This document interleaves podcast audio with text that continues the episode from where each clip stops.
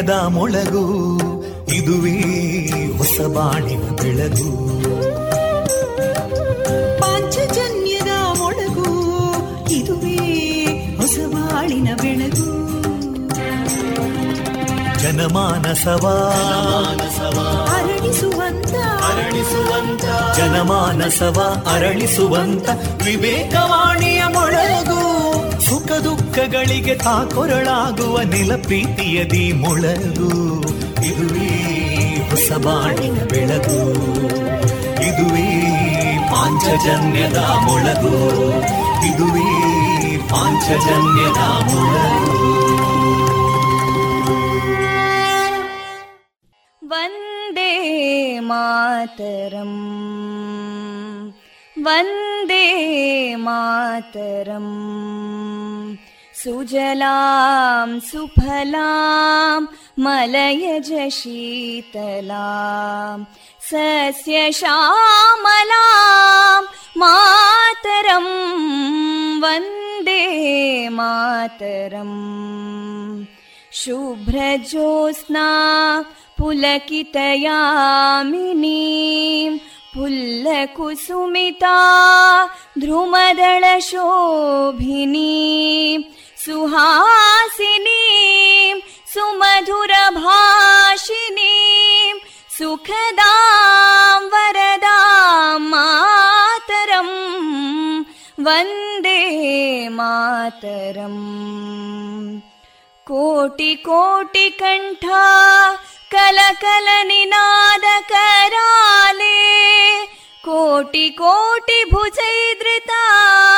कलकल निनाद कराले कोटि कोटि भुजैदृता करकलवाले अबलां केनो मायेतो बले बहुबलधारिणीं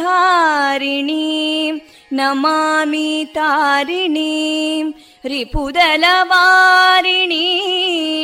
मातरम् वन्दे मातरम् तुमि विद्या तुमि धर्मा तुमि हृदि तुमि मर्मा त्वं हि प्राणा शरीरे बाहुते तुमि मा शक्ति हृदये तुमि मा भक्ति तोमारयी प्रतिमा गडी मन्दिरे मन्दिरे वन्दे मातरम्। त्वं हि दुर्गा दशप्रहरणधारिणीं कमलां कमलदलविहारिणीं वाणीं विद्यादायिनीं नमामि त्वां नमामि कमलाम् अमलामतुलां सुजलां सुफलां मातरम् वन्दे मातरम्। श्यामलां सरलां सुस्मितां भूषितां। धरणीं भरणीं मातरम् वन्दे मातरम् வந்தே மாதரம்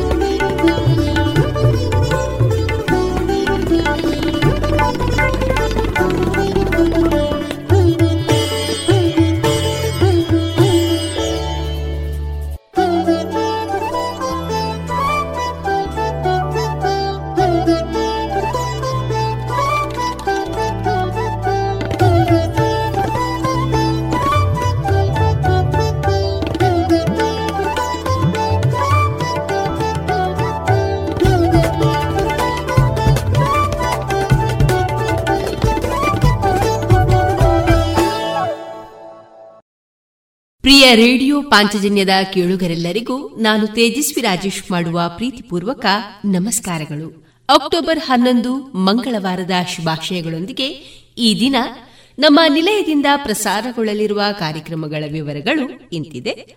ಮೊದಲಿಗೆ ಶ್ರೀದೇವರ ಭಕ್ತಿಯ ಸ್ತುತಿ ಮಾರುಕಟ್ಟೆದಾರಣೆ ಗೀತಾಮೃತ ಬಿಂದು, ಕೃಷಿ ಲೋಕದಲ್ಲಿ ಅಡಿಕೆಗೆ ಬಾಧಿಸುವ ಬೇರುಹುಳ, ಮೈಟ್, ತಿಗಣೆ ಮತ್ತು ಇನ್ನಿತರ ಕೀಟಗಳ ನಿರ್ವಹಣೆ. ಈ ಕುರಿತು ಡಾಕ್ಟರ್ ರಾಜಕುಮಾರ ಅವರಿಂದ ಮಾಹಿತಿ. ಸಿರಿ ಶರ್ಮಾ ಅವರ ಹಾಡುಗಾರಿಕೆಯ ಶಾಸ್ತ್ರೀಯ ಸಂಗೀತ ಕಚೇರಿ. ಹಿನ್ನೆಲೆ ಧ್ವನಿಯ ಮುಂದಾಳು ಆಗುವುದು ಹೇಗೆ? ಈ ವಿಚಾರವಾಗಿ ಖ್ಯಾತ ಹಿನ್ನೆಲೆ ಕಲಾವಿದ ದೇವರಾಜ್ ಬಿವಿ ಅವರಿಂದ ಮುಂದುವರಿದ ವಿಚಾರವಂತನ ಕೊನೆಯಲ್ಲಿ ಮಧುರ ಗಾನ ಪ್ರಸಾರಗೊಳ್ಳಲಿದೆ.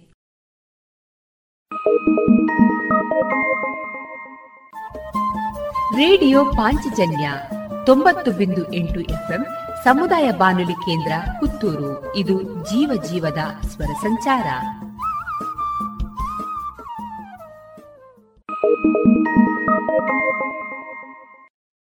ಇದೀಗ ಭಕ್ತಿ ಗೀತೆಗಳನ್ನ ಕೇಳೋಣ. जय सदानन्द जय निजानन्द जय चिदानन्द कौसल्याकन्द रामा रामा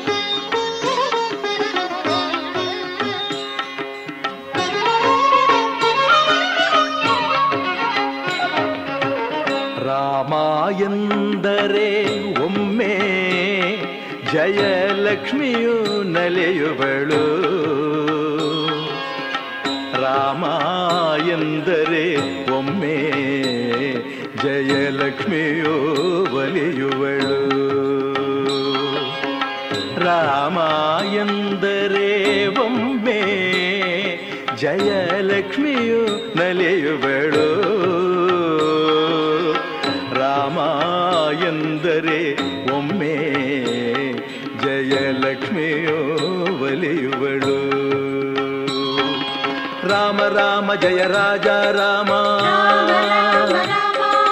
ರಾಮ ರಾಮ ಜಯ ಸೀತಾ ರಾಮ ರಾಮ ರಾಮ. ರಾಮ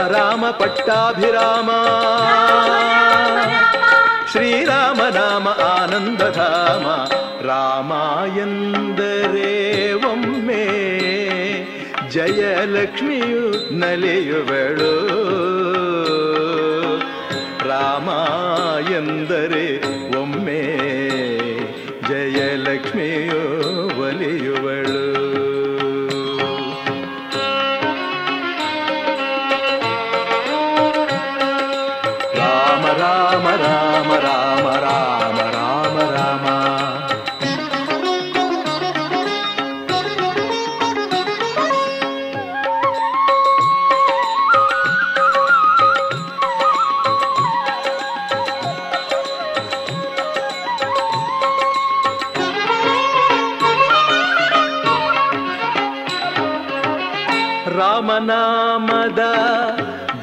ಮಹಿಮೆಯ ಆಂಜನೇಯೇನೋ ಬಲ್ಲ ಶ್ರೀರಾಮ ನಾಮದ ದಿವ್ಯ ಮಹಿಮೆಯ ಆಂಜನೇಯೇನು ಬಲ್ಲ ರಾಮನಾಮದ ದಿವ್ಯ ಶಕ್ತಿಯ ವಾಲ್ಮೀಕಿಯು ಬಲ್ಲ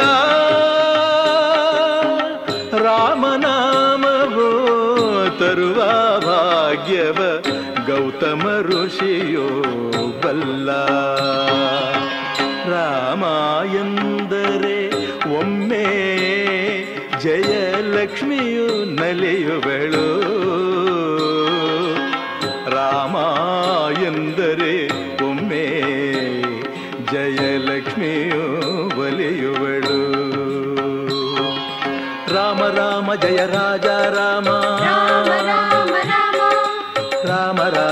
ಸೀತಾರಾಮ. ರಾಮ ರಾಮ ರಾಮ. ಪಟ್ಟಾಭಿರಾಮ.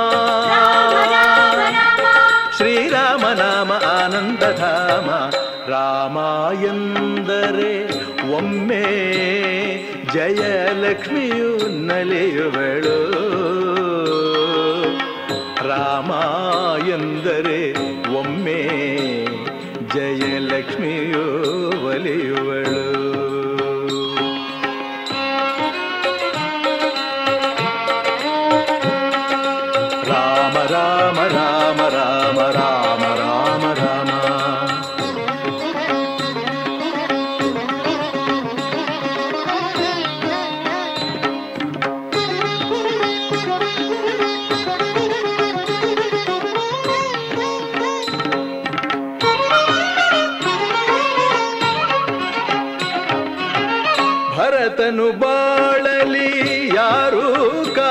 ಕಾಣದ ಆನಂದವನು ಕಂಡ ಭರತನು ಬಾಳಲಿ, ಯಾರೂ ಕಾಣದ ಆನಂದವನು ಕಂಡ ಆದಶ ಕಂಠನ ಸೋದರನಂದು ಆದಶ ಕಂಠನ ಸೋದರನಂದು ಲಂಕಾಧಿಪತಿ ಆದ ದ್ವೇಷದ ನೆಪದಲ್ಲಿ ಸ್ಮರಿಸಿ ರಾಮನ ರಾವಣ ಮುಕುತಿಯ ಹೊಂದಿದ. ರಾಮಾಯಂದರೆ ಒಮ್ಮೆ ಜಯಲಕ್ಷ್ಮಿಯು ನಲಿಯುವಳು.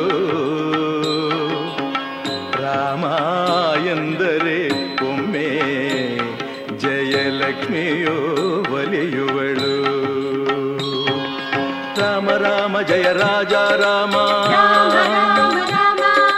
ರಾಮ ರಾಮ ಜಯ ಸೀತಾರಾಮ. ರಾಮ ರಾಮ ಪಟ್ಟಾಭಿರಾಮ. ಶ್ರೀರಾಮ ನಾಮ ಆನಂದಧಾಮ. ರಾಮ ಎಂದರೆ ಒಮ್ಮೆ ಜಯಲಕ್ಷ್ಮಿಯು ನಲಿಯುವಳು. ರಾಮ ಎಂದರೆ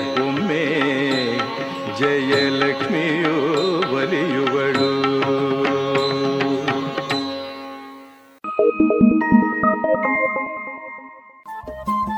ರೇಡಿಯೋ ಪಾಂಚಜನ್ಯ ತೊಂಬತ್ತು ಬಿಂದು ಎಂಟು ಎಫ್ಎಂ ಸಮುದಾಯ ಬಾನುಲಿ ಕೇಂದ್ರ ಪುತ್ತೂರು. ಇದು ಜೀವ ಜೀವದ ಸ್ವರ ಸಂಚಾರ.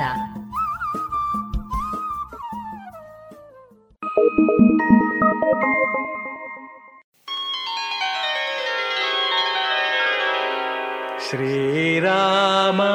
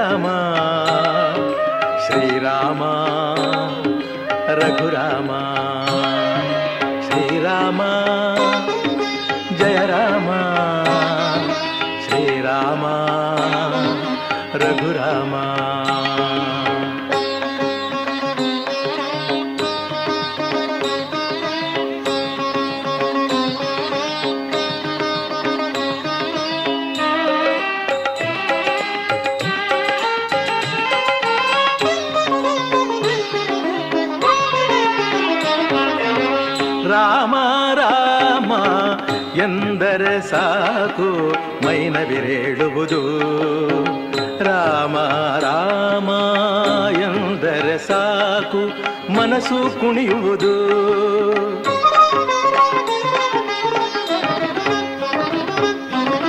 ರಾಮ ರಾಮ ಎಂದರೆ ಸಾಕು ಮೈನ ಬಿರೇಳುವುದು ರಾಮ ರಾಮ ಎಂದರೆ ಸಾಕು ಮನಸ್ಸು ಕುಣಿಯುವುದು ರಾಮ ರಾಮ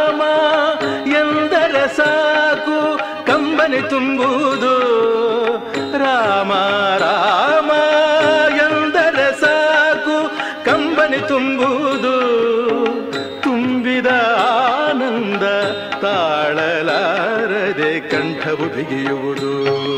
ಶ್ರೀರಾಮ ಜಯ ರಾಮ ಶ್ರೀರಾಮ ರಘುರಾಮ.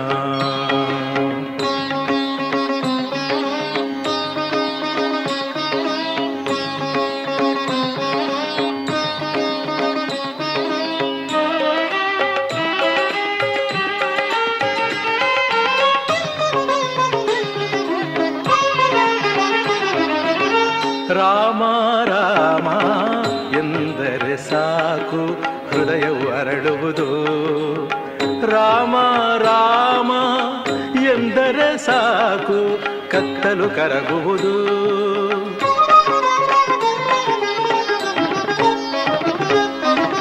ರಾಮ ರಾಮ, ಎಂದರೆ ಸಾಕು, ಹೃದಯ ಹೊರಡುವುದು. ರಾಮ ರಾಮ, ಎಂದರೆ ಸಾಕು, ಕತ್ತಲು ಕರಗುವುದು. ರಾಮ ರಾಮ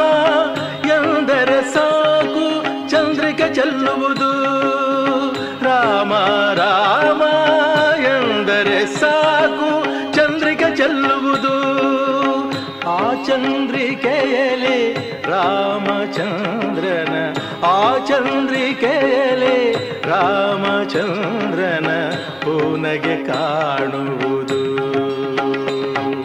ಶ್ರೀರಾಮ, ಜಯ ರಾಮ, ಶ್ರೀರಾಮ, ರಘುರಾಮ. ರಾಮ ರಾಮ, ಎಂದರೆ ಸಾಕು ಮೈನವಿರೇಳುವುದು. ರಾಮ ರಾಮ ಎಂದರೆ ಸಾಕು, ಮನಸ್ಸು ಕುಣಿಯುವುದು. ರಾಮ ರಾಮ ಎಂದರೆ ಸಾಕು, ಕಂಬನಿ ತುಂಬುವುದು.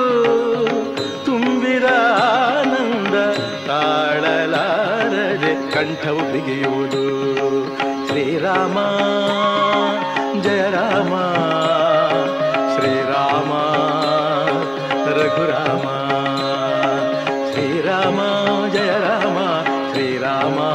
ರಘುರಾಮ ಶ್ರೀರಾಮ ಜಯ ರಾಮ ಶ್ರೀರಾಮ ರಘುರಾಮ.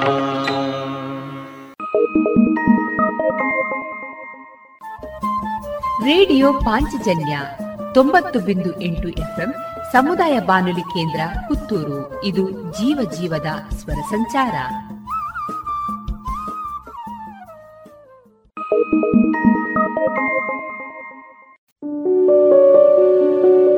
ಶುದ್ಧ ಸಸ್ಯಹಾರಿ south and north special food.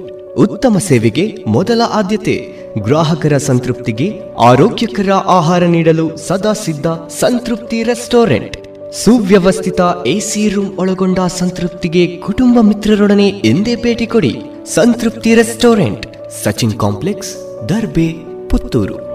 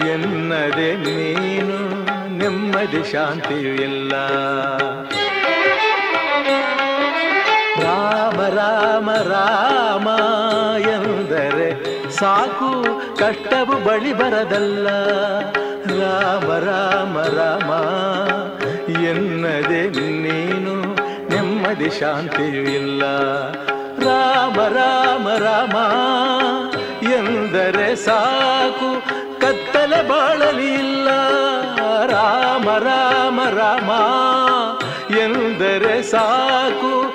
ಕತ್ತಲೆ ಬಾಳಲಿಲ್ಲ ರಾಮ ರಾಮ ರಾಮ, ಎನ್ನದೆ ನೀನು ಚಿಂತೆಯು ಹೋಗುವುದಿಲ್ಲ.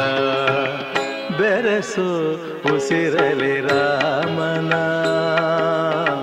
ಸ್ಮರಿಸೋ ಅನುಕ್ಷಣ ರಾಮನ.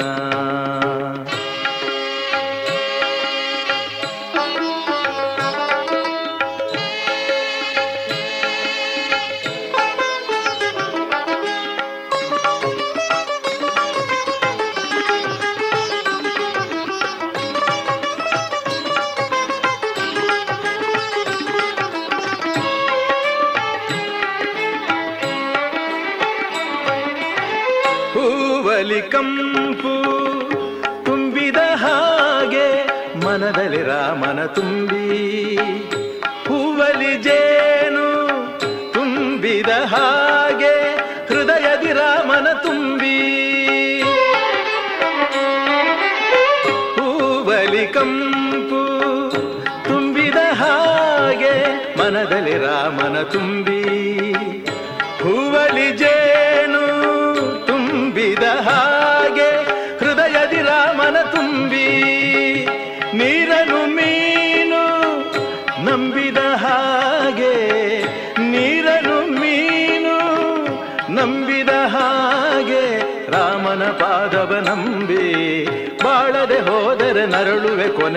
ಬದುಕಲಿ ವೇದನೆ ತುಂಬಿ ಬೆರೆಸೋ ಉಸಿರಲಿ ರಾಮನ. ಸ್ಮರಿಸೋ ಅನುಕ್ಷಣ ರಾಮನ.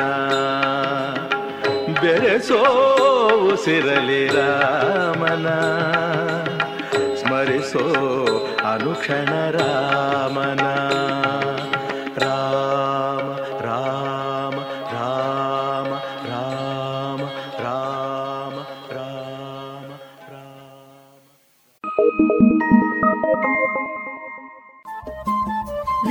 ಪಾಂಚಜನ್ಯ ತೊಂಬತ್ತು ಬಿಂದು ಎಂಟು ಎಫ್ಎಂ ಸಮುದಾಯ ಬಾನುಲಿ ಕೇಂದ್ರ ಪುತ್ತೂರು. ಇದು ಜೀವ ಜೀವದ ಸ್ವರ ಸಂಚಾರ.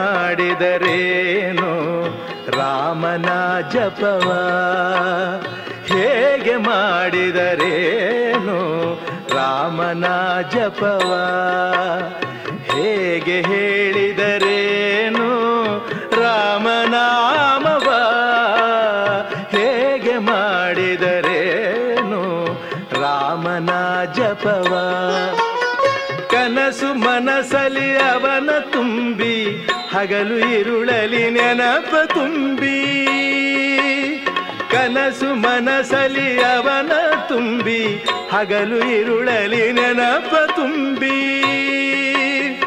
ರಾಮ ರಾಮ ರಾಮ ರಾಮ ಎಂದರಾಯಿತು, ಮುಕುತಿಯ ಕ್ಷಣ ನಿನ್ನದಾಯಿತು, ಹೇಗೆ ಮಾಡಿದರೇನು ರಾಮನ ಜಪವ?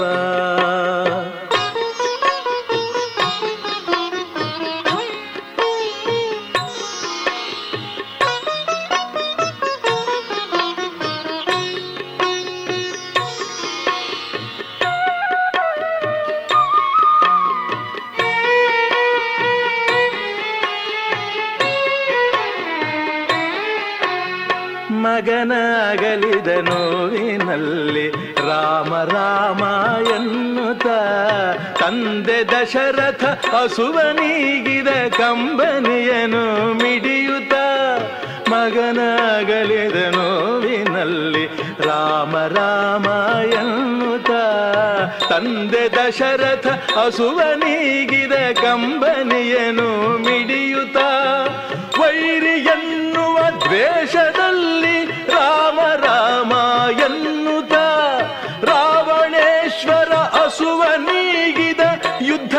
ಹೋರಾಡುತ್ತ ಶತ್ರುವಾದರು ರಾವಣೇಶ್ವರ ವಿಷ್ಣು ಲೋಕವ ಸೇರಿದ. ಹೇಗೆ ಮಾಡಿದರೇನು ರಾಮನ ಜಪವ? ಹೇಗೆ ಹೇಳಿದರೇನು ರಾಮನಾಮವ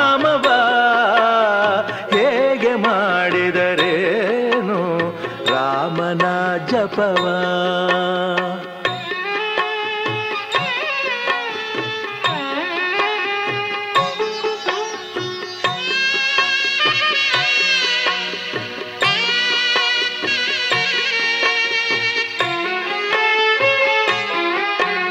ಪತಿಯ ಕಾಣದ ವಿರಹದಲ್ಲಿ ರಾಮ ರಾಮ ಎನ್ನುತ್ತ ಹಗಲು ಎರುಳು ನೊಂದು ಬೆಂದಳು. ಸೀತೆಯು ಹಂಬಲಿಸುತ್ತ ಪತಿಯ ಕಾಣದೆ ವಿರಹದಲ್ಲಿ ರಾಮ ರಾಮ ಎನ್ನುತ್ತ ಹಗಲು ಎರಳು ನೊಂದು ಬೆಂದಳು.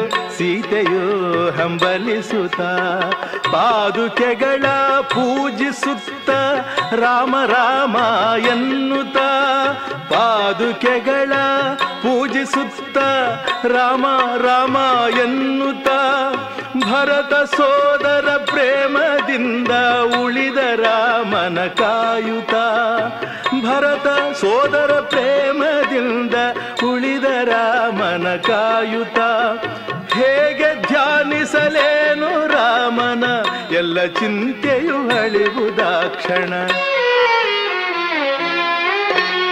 ಹೇಗೆ ಮಾಡಿದರೇನು ರಾಮನ ಜಪವ?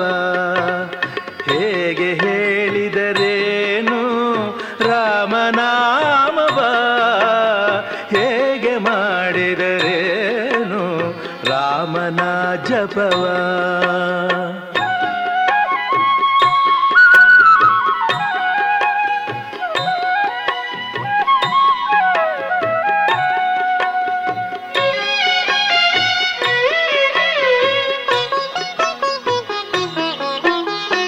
ಭಕ್ತಿಯಿಂದಲೇ ರಾಮಚಂದ್ರನ ಧ್ಯಾನ ಮಾಡುತ್ತ ಅನುದಿನ. ಆಂಜನೇಯನು ಮಾಡುತ್ತ ರಾಮನ, ಭಕ್ತಿಯಿಂದಲೇ ರಾಮಚಂದ್ರನ ಧ್ಯಾನ ಮಾಡುತ್ತ ಅನುದಿನ. ಆಂಜನೇಯನು ಧನ್ಯನಾದನು, ಸೇವೆ ಮಾಡುತ್ತ ರಾಮನ. ರಾಮನೆಲ್ಲೋ ಅಯೋಧ್ಯ ಅಲ್ಲೇ. ರಾಮನೆಲ್ಲೋ ಅಯೋಧ್ಯ ಅಲ್ಲೇ ಎಂದು ನುಡಿದ ಲಕ್ಷ್ಮಣ, ನರಳಿನಂತೆ ಹಿಂದೆ ನಡೆದ ರಾಜ್ಯ ಬಿಟ್ಟು ಆ ದಿನ ಪ್ರೇಮ ತುಂಬಿದ ಮನವೇ ಮಂದಿರ, ಅಲ್ಲೇ ನಮ್ಮ ರಾಮಚಂದಿರ. ಹೇಗೆ ಮಾಡಿದರೇನು ರಾಮನ ಜಪವ, ಹೇಗೆ ಹೇಳಿದರೇನು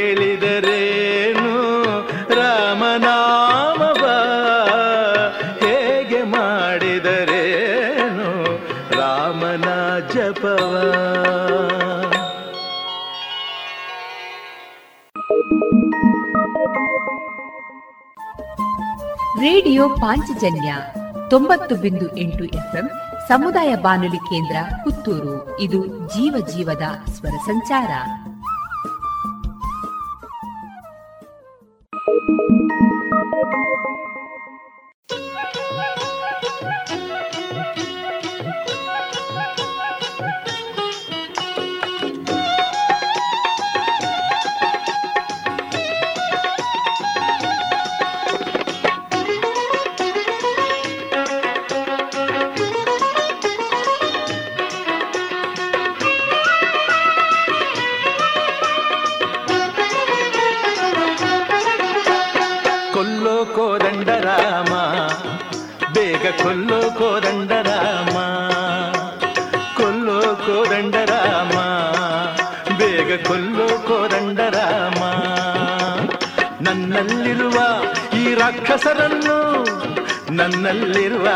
ರಾಕ್ಷಸರನ್ನು ಕೊಲ್ಲಲಾರೆಯ ಓ ರಘುರಾಮ ಕೊಲ್ಲೋ ಕೋದಂಡ ರಾಮ ಬೇಗ ಕೊಲ್ಲೋ ಕೋದಂಡ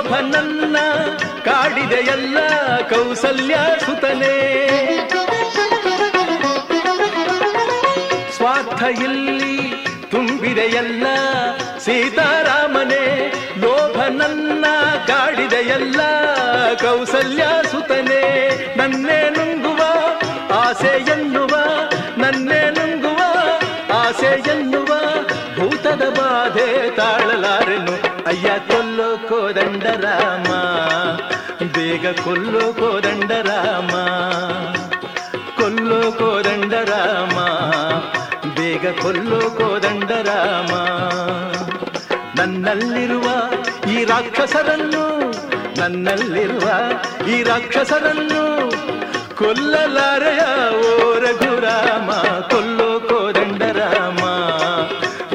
ಬೇಗ ಕೊಲ್ಲೋ ಕೋದಂಡ ರಾಮ ರಾಮ ರಾಮ ಜಯ ರಾಮ ರಾಮ ರಾಮ ರಘುರಾಮ ರಾಮ ರಾಮ ಜಯ ರಾಮ ರಾಮ ರಾಮ ರಘುರಾಮ ರಾಮ ರಾಮ ಜಯ ರಾಮ ರಾಮ ರಾಮ ರಘುರಾಮ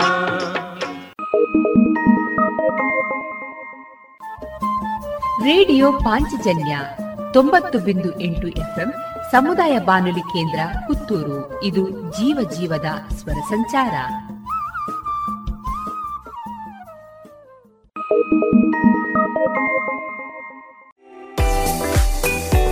ರುಚಿಕರ ತಿಂಡಿ ತಿನಿಸು, ಉತ್ತಮ ಗುಣಮಟ್ಟದ ಶುಚಿ ರುಚಿ ಆಹಾರ, ಪಾರ್ಸೆಲ್ ಮತ್ತು ಕ್ಯಾಟರಿಂಗ್ ವ್ಯವಸ್ಥೆಯೊಂದಿಗೆ ಕಳೆದ ನಲವತ್ತ ಎರಡು ವರ್ಷಗಳಿಂದ ಕಾರ್ಯನಿರ್ವಹಿಸುತ್ತಿದೆ ಹೋಟೆಲ್ ಹರಿಪ್ರಸಾದ್. ಗ್ರಾಹಕರ ಸೇವೆಗೆ ಸದಾ ಸಿದ್ಧ. ಇಂದೇ ಭೇಟಿ ಕೊಡಿ ಹೋಟೆಲ್ ನ್ಯೂ ಹರಿಪ್ರಸಾದ್, ಬಳುವಾರು ಪುತ್ತೂರು.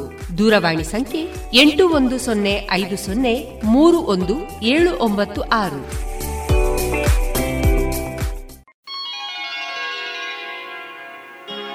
ರಾಮ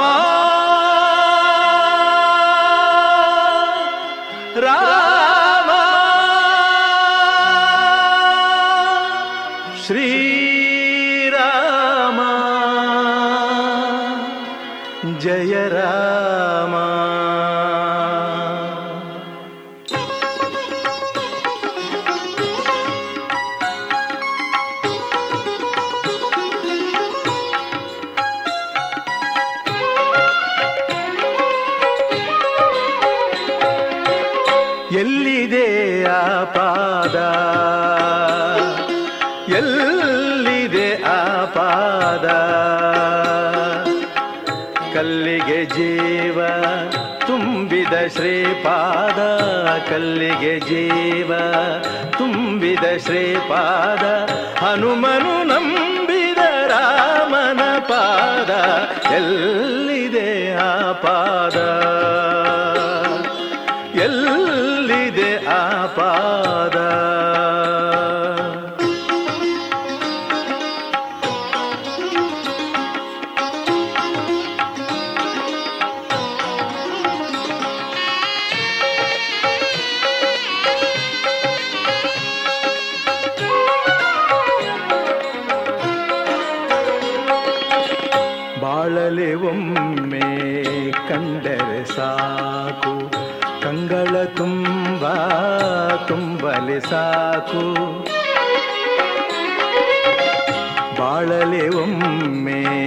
ಕಂಡರೆ ಸಾಕು.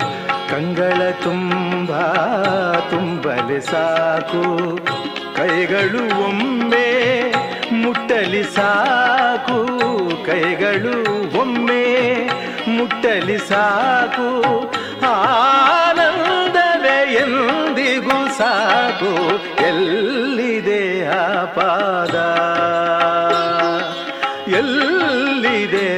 ಪಾದ.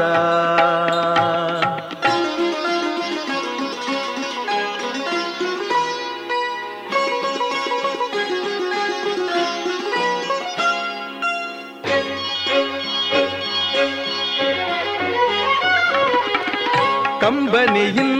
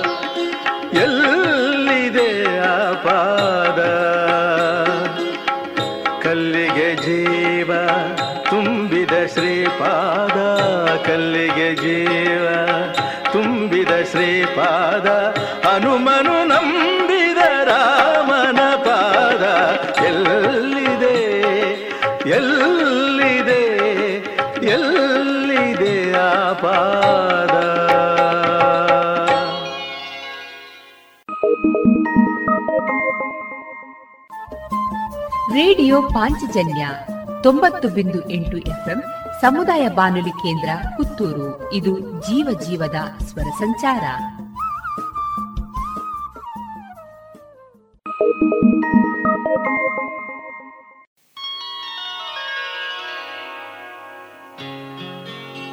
कृपासागरा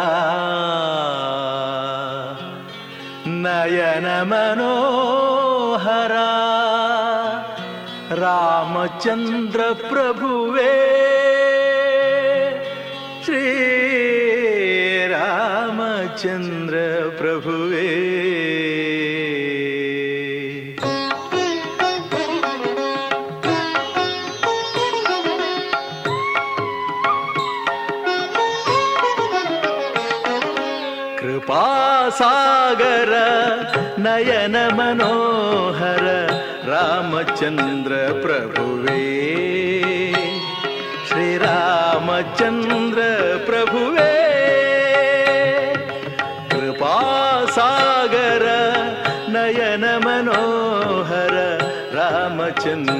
प्रभुवे।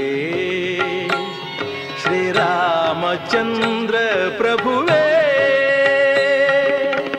सुरनरवन्दिता मुनिजनसेवित।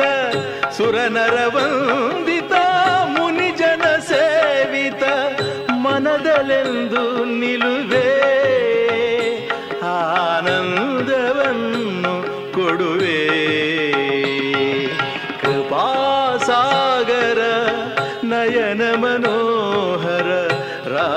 ಪ್ರಭು ಪ್ರಭುವೇ.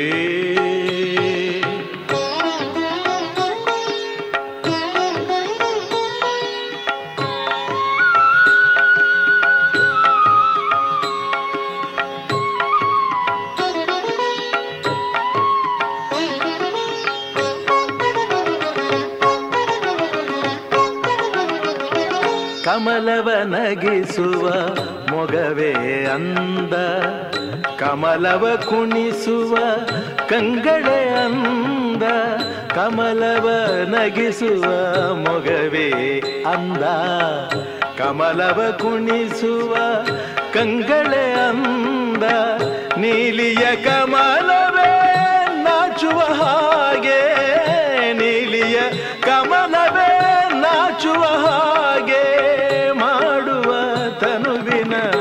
ಬಣ್ಣವೇ ಚಂದ. ಕೃಪಾಸಾಗರ ನಯನ ಮನೋಹರ ರಾಮಚಂದ್ರ ಪ್ರಭುವೇ.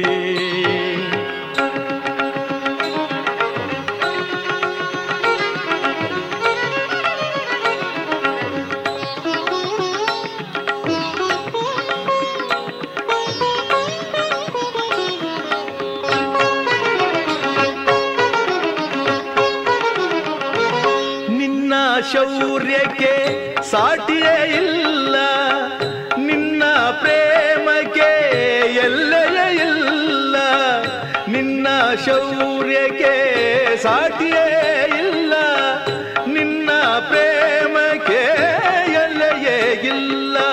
ಸುಗುಣ ಸ್ವರೂಪನೇ ನೀನೊಲಿದಾಗ, ಸುಗುಣ ಸ್ವರೂಪನೇ ನೀನೊಲಿದಾಗ. ಬಾಳಲಿ ಎಂದಿಗೂ ಸೋಲೇ ಇಲ್ಲ. ಕೃಪಾಸಾಗರ ನಯನ ಮನೋಹರ, ರಾಮಚಂದ್ರ ಪ್ರಭುವೇ.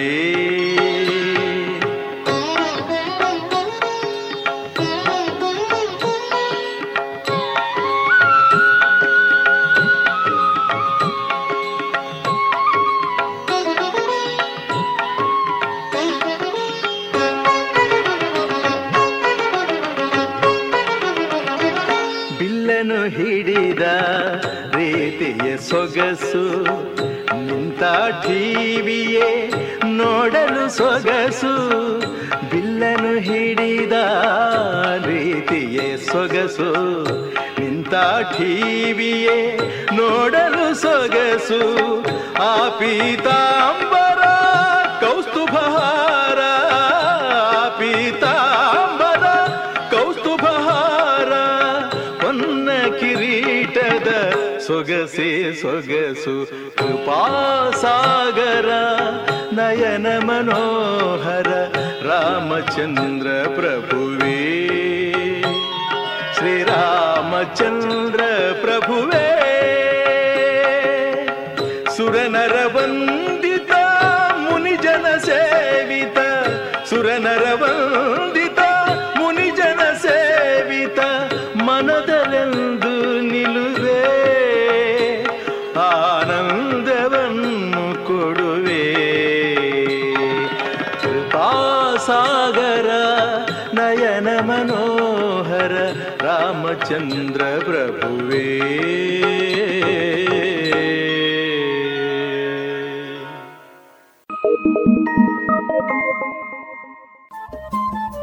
ರೇಡಿಯೋ ಪಾಂಚಜನ್ಯ ತೊಂಬತ್ತು ಬಿಂದು ಎಂಟು ಎಫ್ಎಂ ಸಮುದಾಯ ಬಾನುಲಿ ಕೇಂದ್ರ ಪುತ್ತೂರು. ಇದು ಜೀವ ಜೀವದ ಸ್ವರ ಸಂಚಾರ.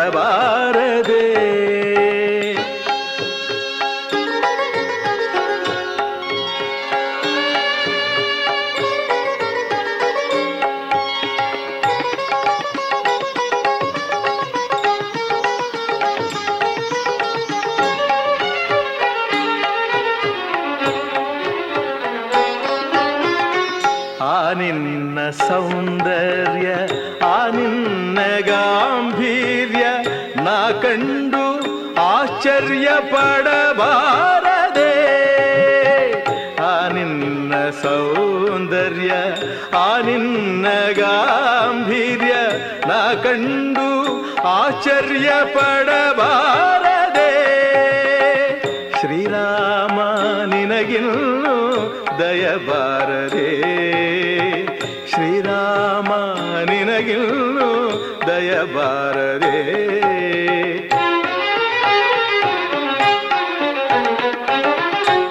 ಮನಸ್ಸಿನಲ್ಲೇ ಮನೆಯ ಮಾಡಿ ನೆನಪಿನ ಬೆಳದಿಂಗಳಿಂದ ಮನಸ್ಸಿನಲ್ಲಿ ಮನೆಯ ಮಾಡಿ ನೆನಪಿನ ಬೆಳದಿಂಗಳಿಂದ ಅನುದಿನ ಆನಂದ ತರುತಿಹ ಜನಕ ಸುತೆಯ ಭಾಗ್ಯನಿಧಿಯೇ. ಬರಬಾರದೆ ಒಮ್ಮೆ ಬರಬಾರದೆ.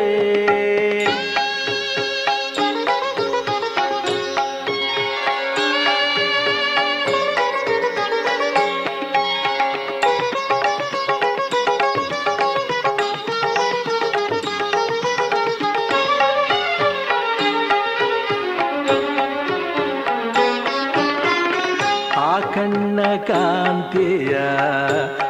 ಮೊಗದ ಶಾಂತಿಯ ನಾ ನೋಡುವ ಸೇ ಇರಬಾರದೆ.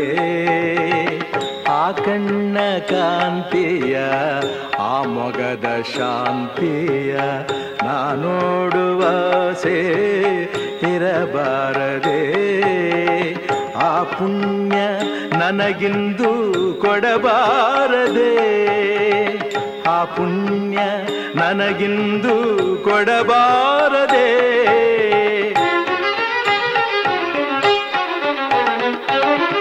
ಭಕ್ತಿಯಿಂದ ಗೆಲ್ಲಲಾರೆ ವಿರಕ್ತಿಯಿಂದ ನಿಲ್ಲಲಾರೆ. ಭಕ್ತಿಯಿಂದ ಗೆಲ್ಲಲಾರೆ ವಿರಕ್ತಿಯಿಂದ ನಿಲ್ಲಲಾರೆ. ಮುಕ್ತಿ ಬೇಡಲ ಶಕ್ತ ನಾನು.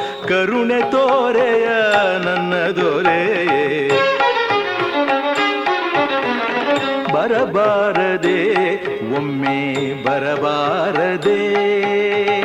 ಕನಸಲಾದರೂ ನನ್ನ ಕಣ್ಮುಂದೆ ಕ್ಷಣಕಾಲ ನಿಲಬಾರದೆ, ರಾಮ ನಿಲಬಾರದೆ. ಬರಬಾರದೆ, ಒಮ್ಮೆ ಬರಬಾರದೆ. ಬರಬಾರದೆ, ಬಂದು ನಿಲಬಾರದೆ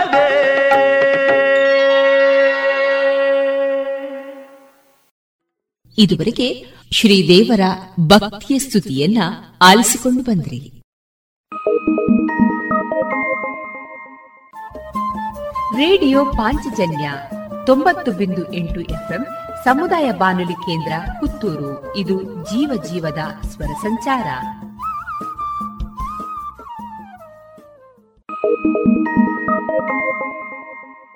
ಮಾರುಕಟ್ಟೆ ಧಾರಣೆ ಇಂತಿದೆ. ಹೊಸ ಅಡಿಕೆ ಮುನ್ನೂರ ಇಪ್ಪತ್ತ ಐದರಿಂದ ಮುನ್ನೂರ ಎಂಬತ್ತು ಫ್ರೆಶ್ ಚೋಲ್ ಹಳೆ ಅಡಿಕೆ ನಾಲ್ಕನೂರ ಐವತ್ತರಿಂದ ನಾಲ್ಕನೂರ ಎಂಬತ್ತು ಡಬಲ್ ಚೋಲ್ ಹಳೆ ಅಡಿಕೆ ಐನೂರ ಇಪ್ಪತ್ತ ಐದರಿಂದ ಐನೂರ ಅರವತ್ತು ಹಳೆ ಪಟೋರ ಮುನ್ನೂರ ನಲವತ್ತರಿಂದ ಮುನ್ನೂರ ಎಂಬತ್ತು ಹೊಸ ಪಟೋರ ಇನ್ನೂರ ಐವತ್ತರಿಂದ ಇನ್ನೂರ ಎಪ್ಪತ್ತ ಐದು ಹಳೆ ಉಳ್ಳಿಗಡ್ಡೆ ಇನ್ನೂರ ನಲವತ್ತರಿಂದ ಇನ್ನೂರ ಎಂಬತ್ತ ಐದು ಹೊಸ ಉಳ್ಳಿಗಡ್ಡೆ ನೂರ ಐವತ್ತರಿಂದ ಇನ್ನೂರು, ಹಳೆ ಕರಿಗೋಟು ಇನ್ನೂರ ನಲವತ್ತರಿಂದ ಇನ್ನೂರ ಎಪ್ಪತ್ತ ಐದು ಹೊಸ ಕರಿಗೋಟು ನೂರ ಎಂಬತ್ತರಿಂದ ಇನ್ನೂರ ನಲವತ್ತು ಕಾಳುಮೆಣಸು ಮುನ್ನೂರ ಎಪ್ಪತ್ತ ಐದರಿಂದ ನಾಲ್ಕುನೂರ ತೊಂಬತ್ತು, ಒಣಕೊಕ್ಕೋ ನೂರ ತೊಂಬತ್ತರಿಂದ ಇನ್ನೂರ ಹತ್ತು, ಹಸಿಕೊಕ್ಕೋ ನಲವತ್ತ ಐದರಿಂದ ಐವತ್ತ ಐದು ರಬ್ಬರ್ ಧಾರಣೆ ಆರ್ಎಸ್ಎಸ್ ಫೋರ್ ನೂರ ಐವತ್ತ ಒಂದು ರೂಪಾಯಿ ಐವತ್ತು ಪೈಸೆ, ಆರ್ಎಸ್ಎಸ್ ಫೈವ್ ನೂರ ಮೂವತ್ತ ಒಂಬತ್ತು ರೂಪಾಯಿ, ಲಾಟ್ ನೂರ ಮೂವತ್ತ ಐದು ರೂಪಾಯಿ ಸ್ಕ್ರಾಪ್ ಎಪ್ಪತ್ತ ನಾಲ್ಕರಿಂದ ಎಂಬತ್ತ ನಾಲ್ಕು ರೂಪಾಯಿ. ರುಚಿಕರ ತಿಂಡಿ ತಿನಿಸು, ಉತ್ತಮ ಗುಣಮಟ್ಟದ ಶುಚಿ ರುಚಿ ಆಹಾರ, ಪಾರ್ಸೆಲ್ ಮತ್ತು ಕ್ಯಾಟರಿಂಗ್ ವ್ಯವಸ್ಥೆಯೊಂದಿಗೆ ಕಳೆದ ನಲವತ್ತ ಎರಡು ವರ್ಷಗಳಿಂದ ಕಾರ್ಯನಿರ್ವಹಿಸುತ್ತಿದೆ ಹೋಟೆಲ್ ಹರಿಪ್ರಸಾದ್. ಗ್ರಾಹಕರ ಸೇವೆಗೆ ಸದಾ ಸಿದ್ಧ. ಇಲ್ಲೇ ಭೇಟಿ ಕೊಡಿ ಹೋಟೆಲ್ ನ್ಯೂ ಹರಿಪ್ರಸಾದ್. ಬಳುವಾರು ಪುತ್ತೂರು ದೂರವಾಣಿ ಸಂಖ್ಯೆ ಎಂಟು ಒಂದು ಸೊನ್ನೆ ಐದು ಸೊನ್ನೆ ಮೂರು ಒಂದು ಏಳು ಒಂಬತ್ತು ಆರು. ಇನ್ನೀಗ ಇಸ್ಕಾನ್ ಶ್ರೀ ಶ್ರೀ ರಾಧಾ ಗೋವಿಂದ ಮಂದಿರ, ಮಂಗಳೂರು. ಇಲ್ಲಿನ ಸುಬುದ್ದಿ ದಾಮೋದರ್ ದಾಸ್ ಅವರಿಂದ ಕೇಳಿ ಗೀತಾಮೃತ ಬಿಂದು. ಹರೇ ಕೃಷ್ಣ. ಭಗವದ್ಗೀತಾ ಅಧ್ಯಯನಕ್ಕೆ ಎಲ್ಲರಿಗೂ ಸ್ವಾಗತ. ನಾಲ್ಕನೇ ಅಧ್ಯಾಯದ ಹದಿನಾರನೇ ಶ್ಲೋಕದಿಂದ ಮುಂದುವರಿಸುತ್ತಾ ಇದ್ದೇವೆ. ವ್ಯಕ್ತಿಯು ಕರ್ಮವನ್ನು ಕರ್ತವ್ಯ ದೃಷ್ಟಿಯಿಂದ ಮಾಡಬೇಕು ಮತ್ತು ಫಲದ ಅಪೇಕ್ಷೆಯನ್ನು ಇಟ್ಟುಕೊಳ್ಳಬಾರದು ಎನ್ನುವುದನ್ನು ನಾವು ಕಳೆದ ಸಂಚಿಕೆಯಲ್ಲಿ ನೋಡಿದ್ದೇವೆ. ಈ ರೀತಿ ಕೇವಲ ಕರ್ತವ್ಯ ದೃಷ್ಟಿಯಿಂದ ಕೆಲಸ ಮಾಡಲು ವ್ಯಕ್ತಿಯು ಜ್ಞಾನವನ್ನು ಬೆಳೆಸಿಕೊಳ್ಳುವುದು ಅವಶ್ಯಕ. ಈ ನಾಲ್ಕನೇ ಅಧ್ಯಾಯವು ನಮಗೆ ಜ್ಞಾನದ ಕುರಿತಾಗಿ ತಿಳಿಸುವುದರಿಂದ ಇದನ್ನು ಜ್ಞಾನಯೋಗ ಎಂದು ಕರೆಯಲಾಗಿದೆ. ಭಗವಾನ್ ಶ್ರೀಕೃಷ್ಣನು ಈಗ ಆ ಜ್ಞಾನದ ಕುರಿತಾಗಿ ನಮಗೆ ಬೋಧಿಸುತ್ತಿದ್ದಾನೆ. ಕಿಂ ಕರ್ಮ ಕಿಮ ಕರ್ಮೇತಿ ಕವಯೋಪ್ಯತ್ರ ಮೋಹಿತ ತತ್ತೇ ಕರ್ಮ ಪ್ರವಕ್ಷ್ಯಾಮಿ ಯಜ್ಞಾತ್ವಾ ಮೋಕ್ಷ ಶುಭಾತ್. ಅನುವಾದ, ಕರ್ಮವು ಯಾವುದು ಅಕರ್ಮವು ಯಾವುದು ಎಂಬುದನ್ನು ತೀರ್ಮಾನಿಸುವಾಗ ಬುದ್ಧಿವಂತರಿಗೂ ದಿಗ್ಭ್ರಮೆಯಾಗುತ್ತದೆ. ಕರ್ಮವೆಂದರೇನು ಎಂಬುದನ್ನು ಈಗ ನಿನಗೆ ವಿವರಿಸಿ ಹೇಳುತ್ತೇನೆ. ಅದನ್ನು ತಿಳಿದ ನೀನು ಎಲ್ಲ ಅಶುಭದಿಂದ ಬಿಡುಗಡೆ ಹೊಂದುವೆ. ಧರ್ಮಂತು ಸಾಕ್ಷಾತ್ ಭಗವತ್ ಪ್ರಣೀತಂ. ಅಂದರೆ ಧರ್ಮದ ತತ್ವಗಳನ್ನು ಭಗವಂತನು ಮಾತ್ರವೇ ವಿಧಿಸಬಲ್ಲ. ಊಹಾತ್ಮಕ ಚಿಂತನೆಯಿಂದ ಧರ್ಮವೆಂದರೇನು ಅಥವಾ ಆತ್ಮಸಾಕ್ಷಾತ್ಕಾರ ಎಂದರೇನು ಎಂದು ತಿಳಿಯಲು ಯಾರಿಗೂ ಸಾಧ್ಯವಿಲ್ಲ. ಈ ಶ್ಲೋಕದಲ್ಲಿ ಎರಡು ರೀತಿಯ ಕರ್ಮಗಳನ್ನು ಹೇಳಲಾಗಿದೆ. ಸಾಮಾನ್ಯವಾಗಿ ಕರ್ಮ ಎಂಬ ಪದವು ನಾವು ಮಾಡುವಂತಹ ಕೆಲಸವನ್ನು ಸೂಚಿಸುತ್ತದೆ. ಭೌತಿಕ ಪ್ರಪಂಚದಲ್ಲಿ ವ್ಯಕ್ತಿಯು ತನ್ನ ಕಾಮನೆಗಳಿಗೆ ಅನುಗುಣವಾಗಿ ಮಾಡುವಂತಹ ಕೆಲಸವು ಆತನನ್ನು ಬಂಧಿಸುತ್ತದೆ. ಆದರೆ ಯಾವಾಗ ವ್ಯಕ್ತಿಯು ಭಗವಂತನ ಪ್ರೀತಿಗಾಗಿ ಕಾರ್ಯವನ್ನು ಮಾಡಲು ಪ್ರಾರಂಭಿಸುತ್ತಾನೆಯೋ ಅದನ್ನು ಅಕರ್ಮ ಎಂದು ಕರೆಯಲಾಗುತ್ತದೆ. ಈ ಅಕರ್ಮವು ವ್ಯಕ್ತಿಯನ್ನು ಬಂಧಿಸುವುದಿಲ್ಲ. ಭಗವಂತನ ಭಕ್ತಿ ಸೇವಾ ಕಾರ್ಯವನ್ನೇ ಇಲ್ಲಿ ಅಕರ್ಮ ಎಂದು ಕರೆಯಲಾಗಿದೆ. ಅಕರ್ಮವನ್ನು ಮಾಡುವುದು ಹೇಗೆ ಎಂಬುದನ್ನು ನಾವು ಗುರು ಶಿಷ್ಯ ಪರಂಪರೆಯಿಂದ ಕೇಳಿ ತಿಳಿದುಕೊಳ್ಳಬೇಕು. ಇದನ್ನು ಈ ಅಧ್ಯಾಯದ ಪ್ರಾರಂಭದಲ್ಲಿ ನಾವು ನೋಡಿದ್ದೇವೆ. ಯಾವ ರೀತಿ ಸೂರ್ಯದೇವನು ಭಗವಂತನಿಂದ ಈ ಜ್ಞಾನವನ್ನು ಪಡೆದ, ನಂತರ ಸೂರ್ಯನು ತನ್ನ ಮಗನಾದಂತಹ ಮನುವಿಗೆ ನಂತರ ಮನುವು ತನ್ನ ಮಗನಾದಂತಹ ಇಕ್ಷ್ವಾಕುವಿಗೆ ಈ ಜ್ಞಾನವನ್ನು ನೀಡಿದ್ದಾನೆ ಎನ್ನುವುದನ್ನು ನಾವು ನೋಡಿದ್ದೇವೆ. ಆದ್ದರಿಂದ ಅಕರ್ಮವನ್ನು ಮಾಡಲು ಇಚ್ಛಿಸುವಂತಹ ವ್ಯಕ್ತಿಯು ಸೂಕ್ತ ಗುರುವಿನ ಆದೇಶವನ್ನು ಪಾಲಿಸಬೇಕು. ಏಕೆಂದರೆ ಕರ್ಮದ ಜಟಿಲತೆಯನ್ನು ಅರ್ಥ ಮಾಡಿಕೊಳ್ಳುವುದು ಬಹಳ ಕಷ್ಟ. ಕರ್ಮಣೋ ಹ್ಯಪಿ ಬೋದ್ಧವ್ಯಂ ಬೋದ್ಧವ್ಯಂ ಚ ವಿಕರ್ಮಣಃ. ಅಕರ್ಮಣಶ್ಚ ಬೋದ್ಧವ್ಯಂ ಗಹನ ಕರ್ಮಣೋ ಗತಿ ಅನುವಾದ ಕರ್ಮದ ಜಟಿಲತೆಗಳನ್ನು ಅರ್ಥ ಮಾಡಿಕೊಳ್ಳುವುದು ಬಹಳ ಕಷ್ಟ. ಆದುದರಿಂದ ಮನುಷ್ಯನು ಕರ್ಮವು ಯಾವುದು, ವಿಕರ್ಮವು ಯಾವುದು, ಅಕರ್ಮವು ಯಾವುದು ಎನ್ನುವುದನ್ನು ಸರಿಯಾಗಿ ತಿಳಿದುಕೊಳ್ಳಬೇಕು. ಪ್ರಕೃತಿಯ ನಿಯಮಗಳಿಗೆ ಅನುಸಾರವಾಗಿ ವ್ಯಕ್ತಿಯು ಮಾಡುವಂತಹ ಕೆಲಸವನ್ನು ಕರ್ಮ ಎಂದು ಕರೆದರೆ ನಿಷಿದ್ಧ ಕರ್ಮಗಳನ್ನು ಇಲ್ಲಿ ವಿಕರ್ಮ ಎಂದು ಕರೆಯಲಾಗಿದೆ. ಆದರೆ ಯಾವ ವ್ಯಕ್ತಿಯು ಭಗವಂತನ ಭಕ್ತಿ ಸೇವಾ ಕಾರ್ಯವನ್ನು ಮಾಡುತ್ತಾನೋ ಅವನ ಕಾರ್ಯಗಳನ್ನು ಅಕರ್ಮ ಎಂದು ಕರೆಯಲಾಗಿದೆ. ಏಕೆಂದರೆ ಈ ಕರ್ಮಗಳು ವ್ಯಕ್ತಿಯನ್ನು ಬಂಧಿಸುವುದಿಲ್ಲ. ಯಾವ ವ್ಯಕ್ತಿಯು ಭೌತಿಕ ಬಂಧನದಿಂದ ಬಿಡುಗಡೆಯನ್ನು ಬಯಸುತ್ತಾನೋ ಆತನು ಕರ್ಮ, ಅಕರ್ಮ ಮತ್ತು ವಿಕರ್ಮಗಳಲ್ಲಿನ ವ್ಯತ್ಯಾಸವನ್ನು ಅರ್ಥ ಮಾಡಿಕೊಳ್ಳಬೇಕು ಇದು ಅಷ್ಟು ಸುಲಭವಾದ ವಿಷಯವಲ್ಲ. ಅತ್ಯಂತ ಬುದ್ಧಿವಂತರೂ ಸಹ ಈ ವಿಷಯದಲ್ಲಿ ದಿಗ್ಭ್ರಮೆಗೆ ಒಳಗಾಗುತ್ತಾರೆ. ಹಾಗಾದರೆ ಇದಕ್ಕೆ ಪರಿಹಾರ ಏನು? ಎನ್ನುವುದನ್ನು ಭಗವಂತ ಈಗ ವಿವರಿಸುತ್ತಿದ್ದಾನೆ. ಕರ್ಮಣ್ಯ ಕರ್ಮಯ ಪಶ್ಯೇದ್, ಅಕರ್ಮಣಿ ಚ ಕರ್ಮಯ, ಸಾ ಬುದ್ಧಿಮಾನ್ ಮನುಷ್ಯೇಶು ಸಾಯುಕ್ತ ಕೃಷ್ಣ ಕರ್ಮ ಕೃತ್. ಅನುವಾದ. ಕರ್ಮದಲ್ಲಿ ಅಕರ್ಮವನ್ನು, ಅಕರ್ಮದಲ್ಲಿ ಕರ್ಮವನ್ನು ಕಾಣುವವನು ಮನುಷ್ಯರಲ್ಲಿ ಬುದ್ಧಿವಂತನಾದವನು.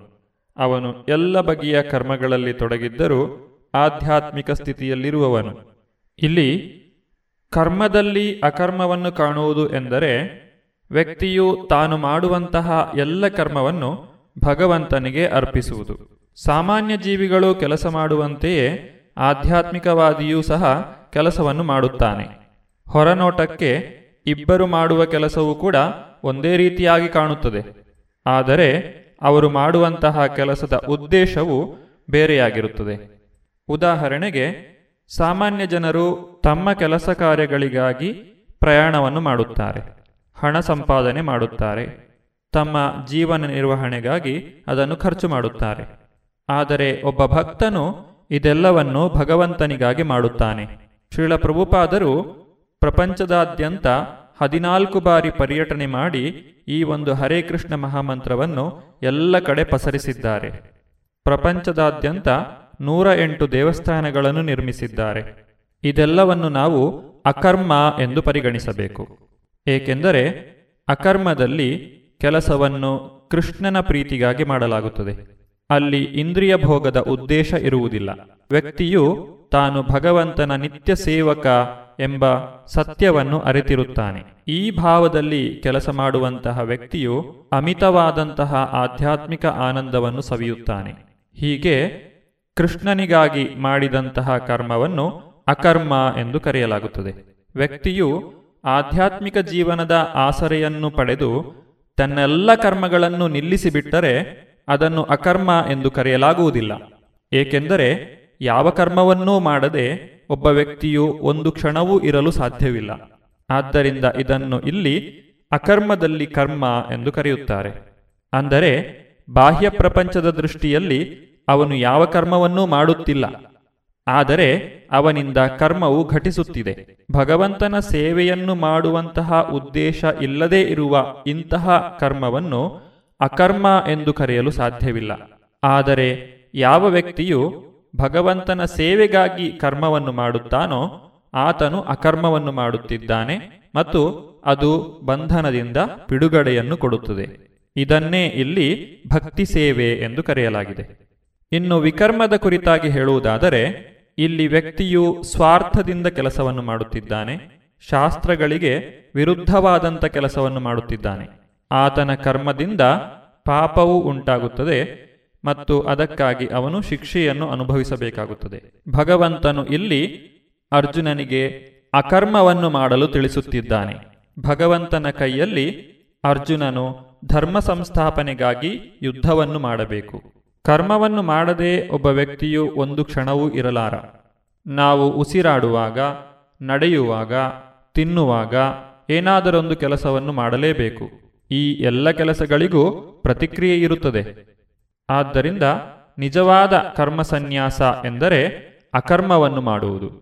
ಅಂದರೆ ಭಗವಂತನ ಪ್ರೀತಿಗಾಗಿ ಕರ್ಮವನ್ನು ಮಾಡುವುದು. ಅಕರ್ಮವನ್ನು ಮಾಡುವಂತಹ ವ್ಯಕ್ತಿಯು ಜ್ಞಾನಿಯಾಗಿರುತ್ತಾನೆ ಮತ್ತು ಆತನ ಜ್ಞಾನವು ಕರ್ಮದ ಪ್ರತಿಕ್ರಿಯೆಗಳನ್ನು ಸುಟ್ಟು ಹಾಕುತ್ತದೆ ಯಸ್ಯ ಸರ್ವೇ ಸಮಾರಂಭ ಕಾಮ ಸಂಕಲ್ಪವರ್ಜಿತ ಜ್ಞಾನಾಗ್ನಿದಗ್ಧ ಕರ್ಮಾಣಂ ತಮಾಹು ಪಂಡಿತಂಬುಧ.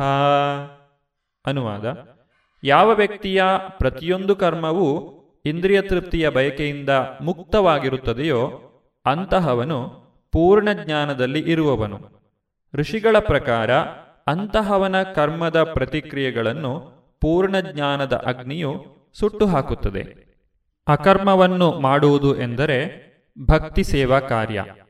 ಇದನ್ನು ಭಗವಂತನ ಭಕ್ತನು ಮಾತ್ರ ಮಾಡಲು ಸಾಧ್ಯವಾಗುತ್ತದೆ. ತನಾದವನು ಸ್ವಂತ ಇಂದ್ರಿಯ ಭೋಗದ ಅಪೇಕ್ಷೆಯಿಲ್ಲದೆ ಕೆಲಸ ಮಾಡುತ್ತಾನೆ. ಆತನ ಇಂದ್ರಿಯಗಳು ಮನಸ್ಸು ಮತ್ತು ಬುದ್ಧಿ ಸಂಪೂರ್ಣ ಹಿಡಿತದಲ್ಲಿರುತ್ತದೆ. ಯಾವುದರ ಮೇಲೆಯೂ ಒಡೆತನದ ಭಾವ ಇರುವುದಿಲ್ಲ. ಆತನು ಭೌತಿಕ ಪ್ರಪಂಚದ ದ್ವಂದ್ವಗಳಿಂದ ಮುಕ್ತನಾಗಿರುತ್ತಾನೆ. ಮತ್ತು ಜಯ ಅಪಜಯಗಳನ್ನು ಸಮಾನವಾಗಿ ಸ್ವೀಕರಿಸುತ್ತಾನೆ. ಯಾರ ಮೇಲೆಯೂ ಅಸೂಯೆ ಇರುವುದಿಲ್ಲ. ಆಧ್ಯಾತ್ಮಿಕ ಜ್ಞಾನವನ್ನು ಸಂಪೂರ್ಣವಾಗಿ ತಿಳಿದಿರುತ್ತಾನೆ. ಇವೆಲ್ಲವೂ ಕೂಡ ಭಕ್ತನ ಲಕ್ಷಣಗಳಾಗಿವೆ. ಯಾರು ಈ ಜ್ಞಾನವನ್ನು ಪಡೆದಿದ್ದಾನೋ ಆತನ ಜ್ಞಾನವು ಎಲ್ಲ ಕರ್ಮದ ಪ್ರತಿಕ್ರಿಯೆಗಳನ್ನು ನಾಶ ಮಾಡುತ್ತದೆ ಮತ್ತು ಆತನು ಸದಾ ಮುಕ್ತ ಸ್ಥಿತಿಯಲ್ಲಿರುತ್ತಾನೆ. ಭಗವಂತನ ಭಕ್ತಿ ಸೇವೆಯನ್ನು ಪ್ರಾರಂಭಿಸುವ ವಿಧಾನವೆಂದರೆ ಶ್ರೀ ಚೈತನ್ಯ ಮಹಾಪ್ರಭುಗಳು ನಮಗೆ ನೀಡಿರುವಂತಹ ಮಹಾಮಂತ್ರವನ್ನು ಜಪಿಸುವುದು. ಹರೇ ಕೃಷ್ಣ ಹರೇ ಕೃಷ್ಣ ಕೃಷ್ಣ ಕೃಷ್ಣ, ಹರೇ ಹರೇ ಹರೇ ರಾಮ ಹರೇ ರಾಮ ರಾಮ ರಾಮ, ಹರೇ ಹರೇ. ಇತಿ ಷೋಡಶಕ ನಾಂನಾಂ ಕಲಿಕಲ್ಮಶನಾಶನಂ ನಾತಾಪರತರೋಪಾಯ ಸರ್ವವೇದೇಶು ದೃಶ್ಯತೆ. ಕಲಿಸಂತರಣ ಉಪನಿಷತ್ತಿನಲ್ಲಿ ಬರುವ ಈ ಮಂತ್ರವು ನಮಗೆ ಹರೇ ಕೃಷ್ಣ ಮಹಾಮಂತ್ರದ ಮಹತ್ವವನ್ನು ತಿಳಿಸುತ್ತದೆ. ಹದಿನಾರು ಪದಗಳಿಂದ ಕೂಡಿರುವ ಈ ಹರೇ ಕೃಷ್ಣ ಮಹಾಮಂತ್ರವು ಭಕ್ತಿ ಸೇವೆಯನ್ನು ಪ್ರಾರಂಭಿಸುವ ಅತ್ಯುತ್ತಮ ವಿಧಾನವಾಗಿದೆ. ವಿಶೇಷವಾಗಿ ಈ ಕಲಿಯುಗಕ್ಕೆ ಈ ಮಂತ್ರವನ್ನು ಹೇಳಿದ್ದಾರೆ. ಈ ವಿಷಯವಾಗಿ ಹೆಚ್ಚಿನ ವಿವರಗಳನ್ನು ಮುಂದಿನ ಸಂಚಿಕೆಯಲ್ಲಿ ನೋಡೋಣ. ಧನ್ಯವಾದಗಳು. ಹರೇ ಕೃಷ್ಣ. ಇದುವರೆಗೆ ಇಸ್ಕಾನ್ ಶ್ರೀ ಶ್ರೀ ರಾಧಾ ಗೋವಿಂದ ಮಂದಿರ, ಮಂಗಳೂರು. ಇಲ್ಲಿನ ಸುಬುದ್ದಿ ದಾಮೋದರ ದಾಸ್ ಅವರಿಂದ ಗೀತಾಮೃತ ಬಿಂದು ಆಲಿಸಿದ್ರಿ.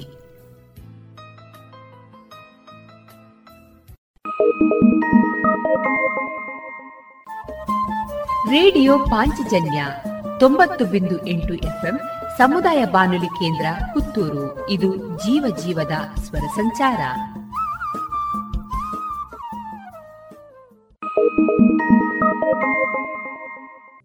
ಇದೀಗ ಕೃಷಿ ಲೋಕದಲ್ಲಿ ಅಡಿಕೆಗೆ ಬಾಧಿಸುವ ಬೇರುಹುಳ, ಮೈಟ್, ತಿಗಡೆ ಮತ್ತು ಇನ್ನಿತರ ಕೀಟಗಳ ನಿರ್ವಹಣೆ ಕುರಿತು ಡಾಕ್ಟರ್ ರಾಜ್ಕುಮಾರ್ ಅವರಿಂದ ಮಾಹಿತಿಯನ್ನ ಕೇಳೋಣ.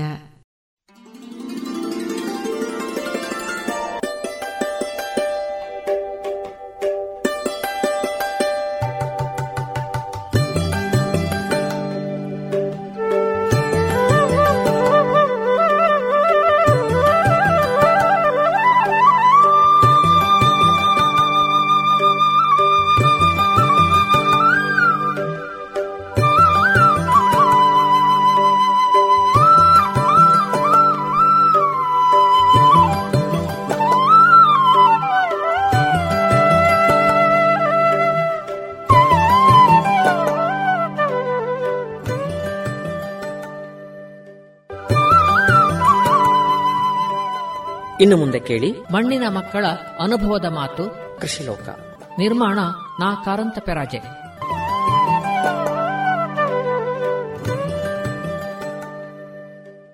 ನಾವು ಅಡಿಕೆಯಲ್ಲಿ ನಾವು ಕೀಟಗಳ ಬಗ್ಗೆ ನೋಡಬೇಕಾಗಿದ್ದೇವೆ. ನಾವು ಅತಿ ಮುಖ್ಯವಾಗಿ ನಾವು ಕೀಟಗಳು ಜಾಸ್ತಿ ಇರೋದಂದ್ರೆ ಒಂದು ಬೇರುಹುಳ ಈಗ ಸರ್ವಸಾಮಾನ್ಯವಾಗಿ ಬಹಳಷ್ಟು ತೋಟಗಳಲ್ಲಿ ಕಂಡು ಬರ್ತಾ ಇದೆ.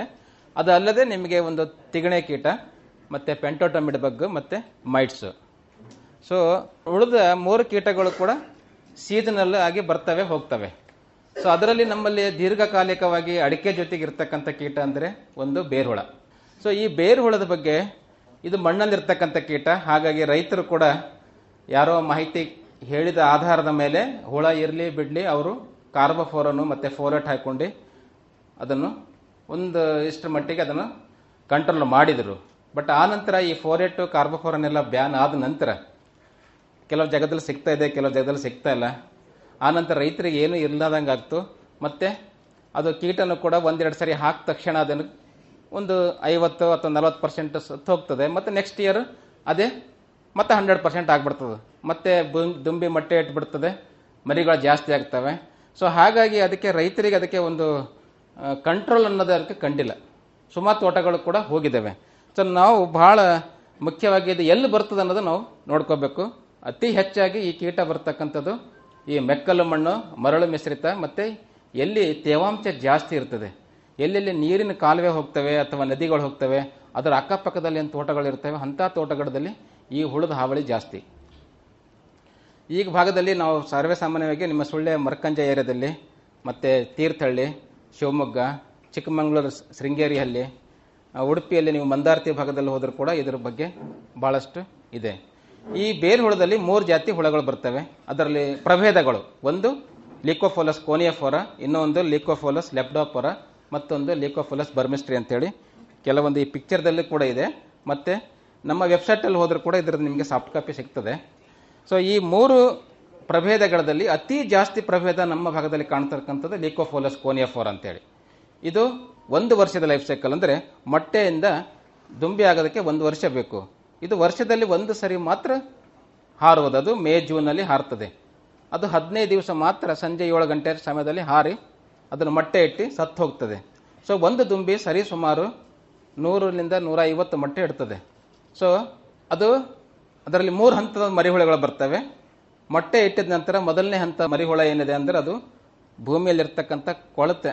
ಇದು ಯಾವುದೋ ವೀಡ್ ರೂಟ್ ಆಗಲಿ ಅಥವಾ ಬೇರೆದು ಯಾವುದೇ ಒಂದು ಕೊಳತಂಥ ಪದಾರ್ಥನ ತಿಂದ್ಕೊಂಡು ಬದುಕೋದು. ಅದು ಒಂದು ಎರಡನೇ ಹಂತ. ಅಂದರೆ ಸುಮಾರು ಒಂದು ಎರಡು ತಿಂಗಳ ಆಗಿದಾಗೆ, ಅದನ್ನು ದಪ್ಪ ಆಗಿದಾಗೆ, ಅದಕ್ಕೆ ಅಡಿಕೆ ಬೇರೆ ಬೇಕು. ಅದು ಬೇರೆದೇನು ತಿನ್ನಂಗಿಲ್ಲ.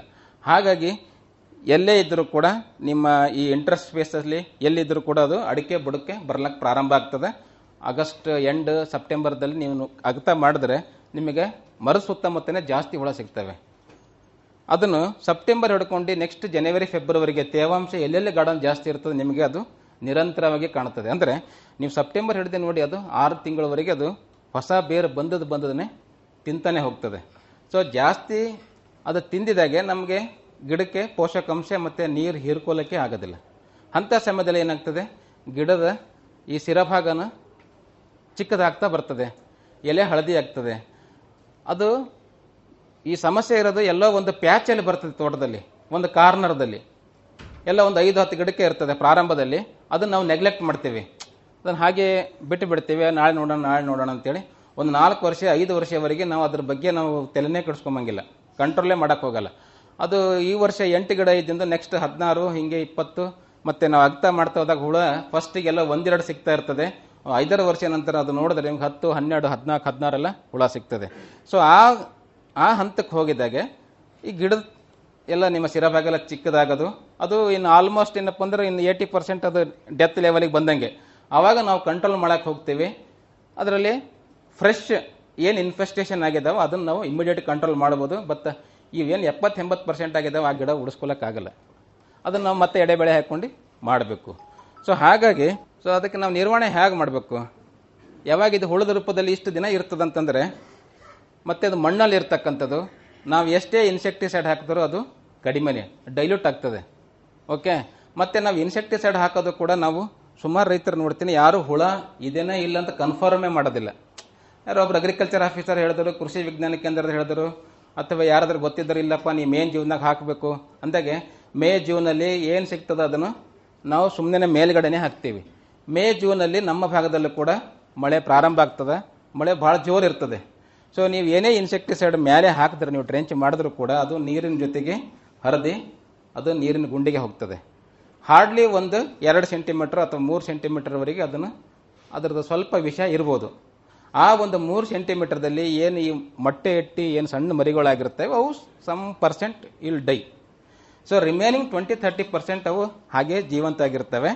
ಮುಂದೆ ಎರಡು ತಿಂಗಳು ನಮ್ಮಲ್ಲಿ ಕಂಟಿನ್ಯೂಸ್ ಮಳೆನೇ ಇರ್ತದೆ. ನಾವು ಅದಕ್ಕೆ ತೋಟಕ್ಕೆ ಹೋಗಲಿಕ್ಕೆ ಎಂಟ್ರಿನೇ ಆಗ್ಲಿಕ್ಕಾಗಲ್ಲ. ಸೆಪ್ಟೆಂಬರ್ದಲ್ಲಿ ಮತ್ತೆ ಪುನಃ ಸೇಮ್ ನಂಬರ್ ಬಂದುಬಿಡ್ತವೆ ಹುಳಗಳು. ಆವಾಗ ಕೂಡ ಮತ್ತೆ ನಾವು ಇದೇ twenty five twenty twenty E C chlorpyrifos ಅಥವಾ ಫಿಫ್ಟಿ ಇ ಸಿ ಕ್ಲೋರೋಪೈರಿಪೋಸನ್ನು ಹೇಳ್ತಾರೆ. ಅದು ಸಿಗಲಿಲ್ಲ ಅಂದರೆ ಇದನ್ನು ಹಾಕ್ತಾರೆ. ಆವಾಗ ಕೂಡ ಮೇಲೆ ನಾವು ಡ್ರೆಂಚ್ ಮಾಡ್ತೀವಿ. ಅದು ಡ್ರೆಂಚ್ ಮಾಡೋದು ಅದು ಸರಿಯಾದ ಕ್ರಮ ಇಲ್ಲ.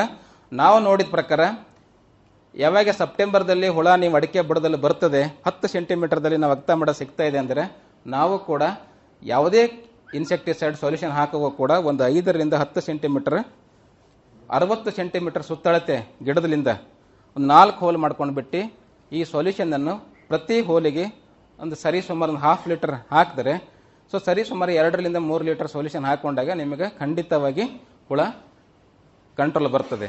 ಅದರಲ್ಲಿ ಯಾವುದು? ಒಂದು chlorpyrifos twenty twenty E C ಆದರೆ ನಿಮಗೆ ಸರಿ ಸುಮಾರು ಇಪ್ಪತ್ತೈದು ಎಂ ಎಲ್ ಬೇಕು. ಅದೇ ನಿಮಗೆ ಫಿಫ್ಟಿ ಇ ಸಿ ಅಂತ ಬರ್ತದೆ. ಫಿಫ್ಟಿ ಇ ಸಿ ಆದರೆ two point five M L ಪ್ರತಿ ಒಂದು ಗಡಕ್ಕೆ ಸಾಕು.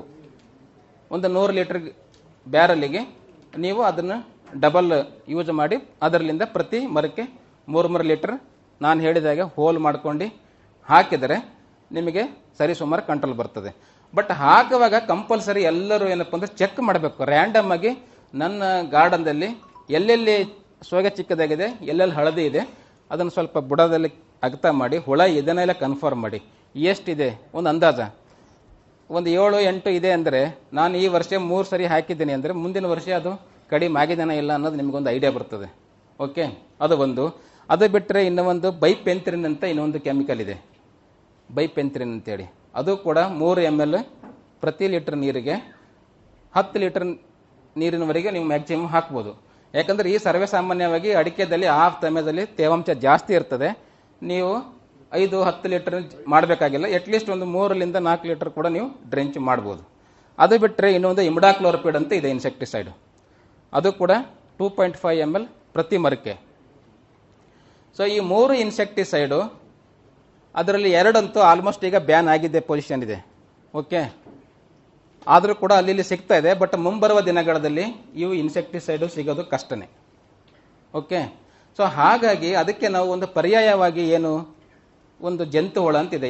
Entomopathogenic nematodes.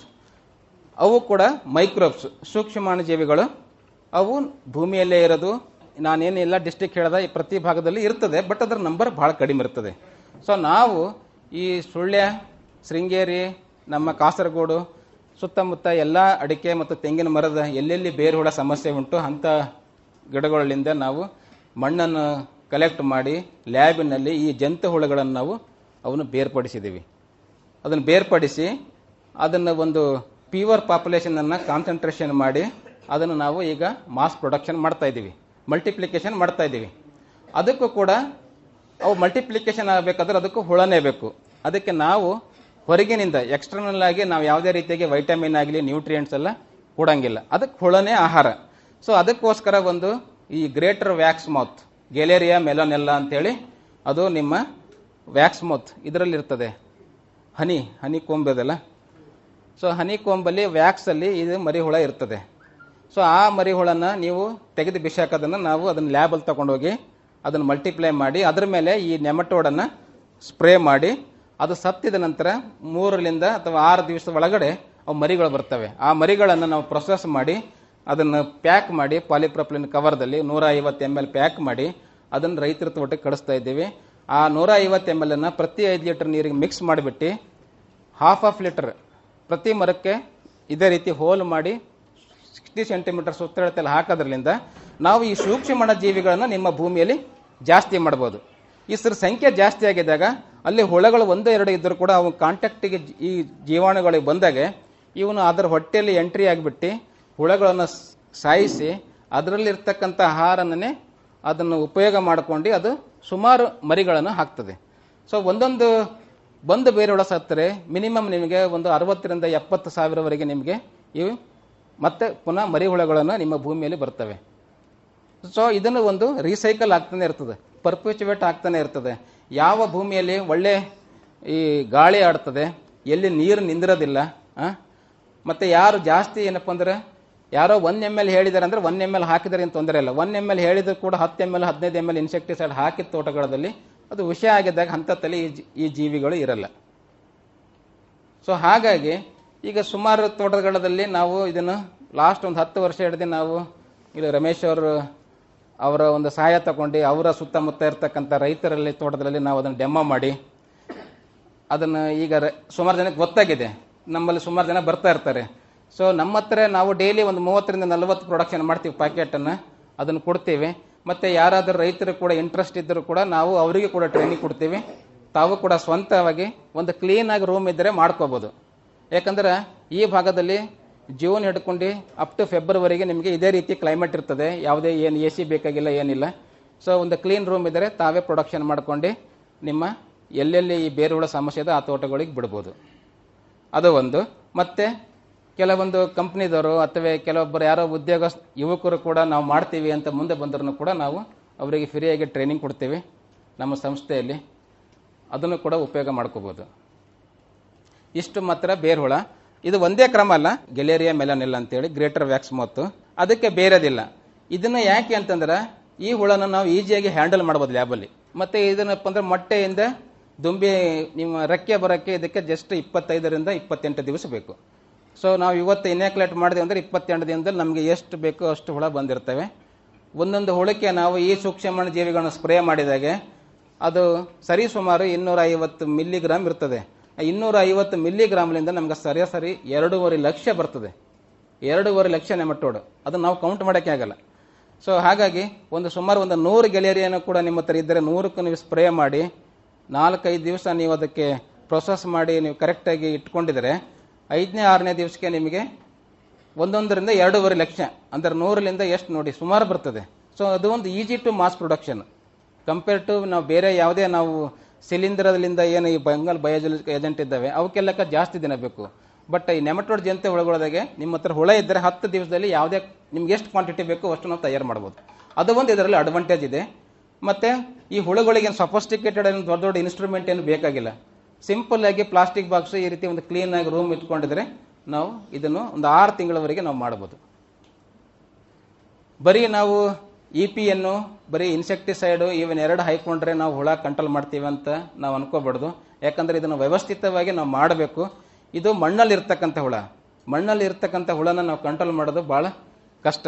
ಹಾಗಾಗಿ ಅದನ್ನು ಇನಿಷಿಯಲ್ ಸ್ಟೇಜಲ್ಲೇ ಎಟ್ ಬಿಗಿನಿಂಗ್ ಓನ್ಲಿ ನೀವು ಅದನ್ನು ಕಂಟ್ರೋಲ್ ಮಾಡಿದ್ರೆ ಸಕ್ಸಸ್ಫುಲಿ ಮಾಡ್ಬೋದು.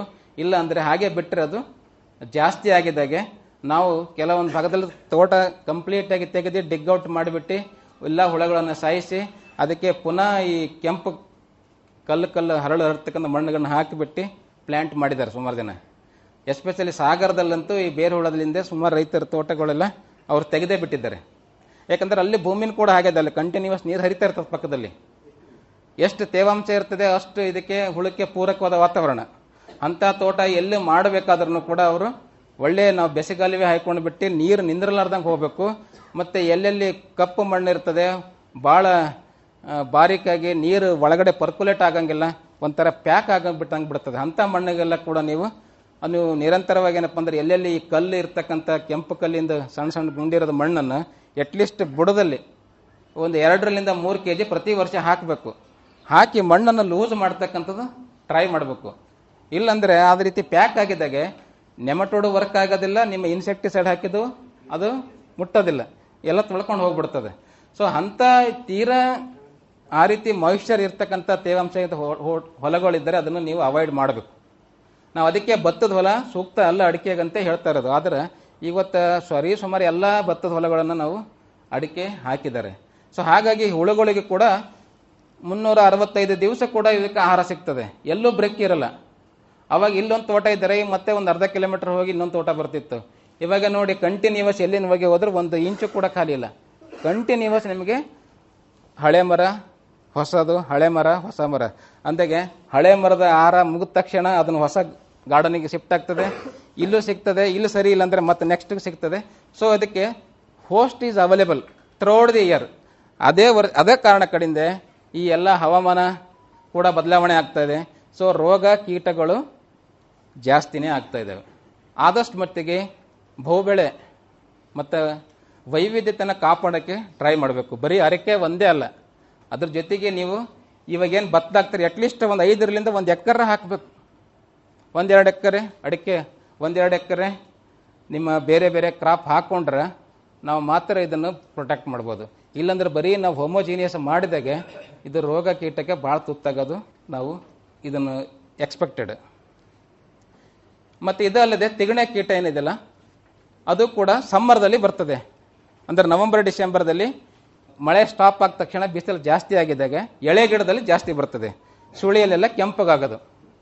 ಅದು ಕೂಡ ಸುಮಾರು ನಾಲ್ಕು ತಿಂಗಳು ನಿಮಗೆ ಅದು ಇರ್ತದೆ ಬಟ್ ಅದರಿಂದ ಮರ ಏನು ಸಾಯಲ್ಲ.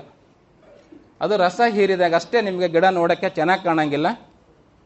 ಅದಕ್ಕೋಸ್ಕರ ನೀವು ಎಲ್ಲೋ ಒಂದು ನಾಲ್ಕು ಮರದಲ್ಲಿ ಬಂದಾಗನು ಕೂಡ ನೀವು ಜಸ್ಟ್ ವಾಟರ್ ಡ್ರಾಪ್ ಆ ಸುಳಿಯಲ್ಲಿ ಸರಿಸುಮಾರು ಒಂದು ಕಾಲು ಲೀಟರ್ ನೀರು ಹಾಕ್ಕೊಂಡು ಹೋಗಿದರೆ ಅವು ಒಂದು ವಾರಕ್ಕೊಂದ್ಸರಿ ವಾರಕ್ಕೊಂದ್ಸರಿ, ಒಂದು ಎರಡು ಸರಿ ಹಾಕಿದರೆ ಅವು ಆಲ್ಮೋಸ್ಟ್ ದೇ ಮೇ ಶಿಫ್ಟ್ ಇರೋದಿಲ್ಲ.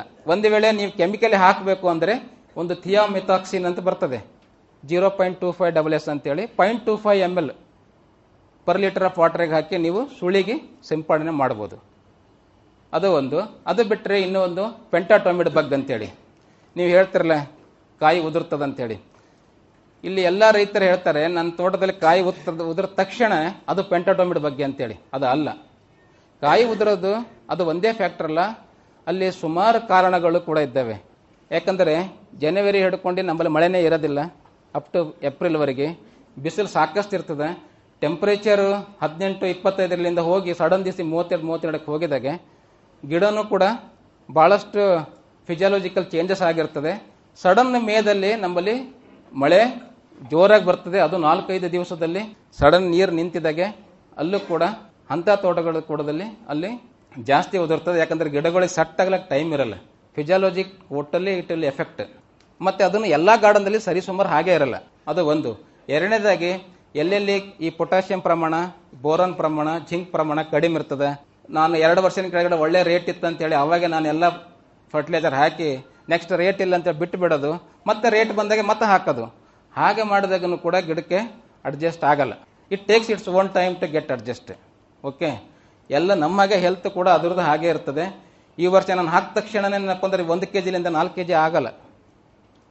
ಅದಕ್ಕೆ ಸರ್ ಹೇಳಿದರು ಜನರು ಕೂಡ ಭಾಳ ರೇಟ್ ಆಗೋಣ, ಅದಕ್ಕೆ ಭಾಳ ಕೇರ್ ಮಾಡೋದು, ಸಿಕ್ಕಾಪಟ್ಟೆ ನ್ಯೂಟ್ರೆಂಟ್ ಹಾಕೋದು ಮಾಡ್ತಾರೆ. ಅದನ್ನು ಕೂಡ ಒಳ್ಳೆಯದಲ್ಲ ಅದು that will leads to some insects ಅದರ ಡಿಸೀಸ್ ಆಲ್ಸೋ ಹೆಚ್ಚಿಗೂ ಆಗ್ತವೆ, ಕೆಲವೊಂದ್ಸರಿ ಬೇರೆದು ಬರ್ಲಿಕ್ಕೂ ಚಾನ್ಸ್ ಇರ್ತವೆ. ಸೊ ಹಾಗಾಗಿ ಯಾವುದೇ ರೇಟಿಗೆ ಇದಕ್ಕೆ ಏನು ಕಂಪೇರ್ ಮಾಡಬಹುದು. ವರ್ಷಕ್ಕೆ ಅದು ಈಲ್ಡ್ ಬರಲಿ ಬಿಡಲಿ ಏನೇನು ನಾವು ಕ್ರಮ ಮಾಡಬೇಕು, ಆ ಕ್ರಮ ಮಾಡ್ಕೊಂಡು ಹೋಗ್ಬೇಕು ಅಡಿಕೆಗೆ. ಅಂದರೆ ನಾವು ಅಡಿಕೆನ ಸುಮಾರು ವರ್ಷವರೆಗೆ ನೋಡ್ತೀವಿ. ಇಲ್ಲ ಅಂದರೆ ಎಲ್ಲೆಲ್ಲ ಕೆಲವು ಜಾಗದಲ್ಲಿ ಅದು ಉಪಯೋಗ ಅಲ್ಲಿ ಹಾಕ್ಲಕ್ ಆಗೋದಿಲ್ಲ ಕೂಡ ಅಲ್ಲಿ ಹಾಕಿಬಿಡ್ತಾರೆ. ಒಂದು ಐದಾರು ವರ್ಷ ಚೆನ್ನಾಗಿ ಬೆಳೆ ಬರ್ತದೆ. ಅಲ್ಲಿಂದ ಪ್ರತಿ ವರ್ಷ ಐದರಿಂದ ಹತ್ತು ಪರ್ಸೆಂಟ್ ಮಳೆ ಮರ ಸಾಯ್ತಾನೆ ಇರ್ತದೆ. ಅವಾಗ ನಮ್ಮ ಹತ್ರ ಬರ್ತಾರೆ. ಸೊ ಅವಾಗ ಅದನ್ನು ಬರೋದು ಬಂದ್ರೂ ಕೂಡ ನೀವು ಎಷ್ಟೇ ಕೆಮಿಕಲ್ ಹಾಕಿದ್ರೆ ಏನೇ ಹಾಕಿದ್ರು ಕೂಡ it may extend the life of the that palm ಅಷ್ಟೇ. ಹೊರತು ಅದನ್ನು ಕಂಪ್ಲೀಟ್ ಆಗಿ ನಾವು ಕ್ಯೂರ್ ಮಾಡೋಕ್ಕಾಗಲ್ಲ. ಸೊ ಆದಷ್ಟು ಮಟ್ಟಿಗೆ ಸೂಕ್ತವಾದ ತೋಟದಲ್ಲಿ ಹಾಕ್ಕೊಂಡು ನಾವು ಚೆನ್ನಾಗಿ ಮಾಡ್ಬೋದು.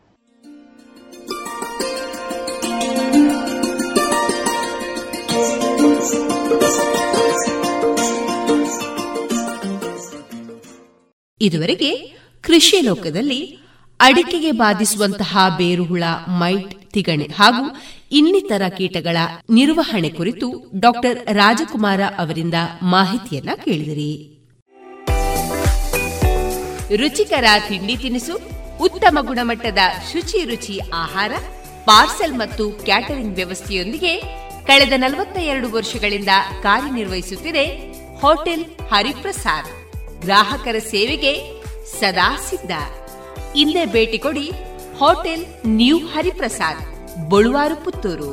ದೂರವಾಣಿ ಸಂಖ್ಯೆ ಎಂಟು ಒಂದು ಸೊನ್ನೆ ಐದು ಸೊನ್ನೆ ಮೂರು ಒಂದು ಏಳು ಒಂಬತ್ತು ಆರು. ಇನ್ನೀಗ ಸಿರಿ ಶರ್ಮಾ ಅವರ ಹಾಡುಗಾರಿಕೆಯ ಶಾಸ್ತ್ರೀಯ ಸಂಗೀತ ಕಚೇರಿಯನ್ನ ಕೇಳೋಣ.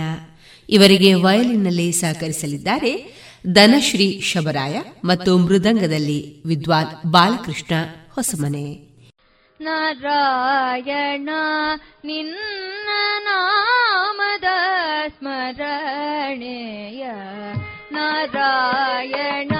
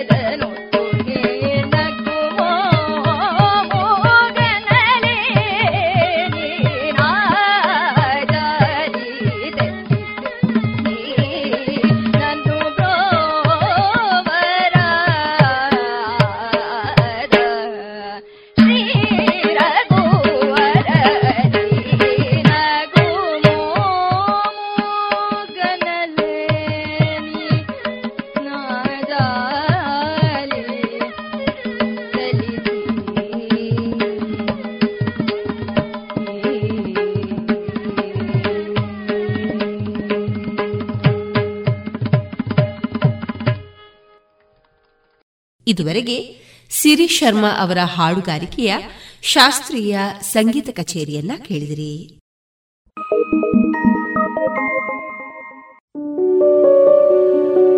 ಶುದ್ಧ ಸಸ್ಯಹಾರಿ south and north special food ಉತ್ತಮ ಸೇವೆಗೆ ಮೊದಲ ಆದ್ಯತೆ.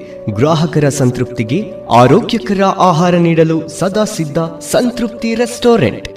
ಸುವ್ಯವಸ್ಥಿತ ಎಸಿ ರೂಮ್ ಒಳಗೊಂಡ ಸಂತೃಪ್ತಿಗೆ ಕುಟುಂಬ ಮಿತ್ರರೊಡನೆ ಎಂದೇ ಭೇಟಿ ಕೊಡಿ ಸಂತೃಪ್ತಿ ರೆಸ್ಟೋರೆಂಟ್, ಸಚಿನ್ ಕಾಂಪ್ಲೆಕ್ಸ್, ದರ್ಬೆ, ಪುತ್ತೂರು. ಇನ್ನು ಮುಂದೆ ಕೇಳಿ, ಹಿನ್ನೆಲೆ ಧ್ವನಿಯ ಮುಂದಾಳು ಆಗುವುದು ಹೇಗೆ? ಈ ವಿಚಾರವಾಗಿ ಮುಂದುವರಿದ ವಿಚಾರಮಂಥನದ ಭಾಗ ಖ್ಯಾತ ಹಿನ್ನೆಲೆ ಧ್ವನಿ ಕಲಾವಿದರಾದ ದೇವರಾಜ್ ಬಿವಿ ಅವರಿಂದ ವಿಚಾರಮಂಥನ. ನವರಸ ಕಾನ್ಸೆಪ್ಟ್ ಗೊತ್ತಿರಬೇಕು. ವಾಯ್ಸ್ ಓವರ್ ಆರ್ಟಿಸ್ಟ್ ಕೇವಲ ಒಂದೇ ಇವಾಗ ಏನೋ ನ್ಯೂಸ್ ಚಾನಲಲ್ಲಿ ಹೋಗ್ತಾ ಇದ್ದೀರಾ? ನೋಡಿ, ಇವಾಗ ಬೆಳಗ್ಗೆ ತಾನೇ ಮಳೆ ಆಗಿದೆ.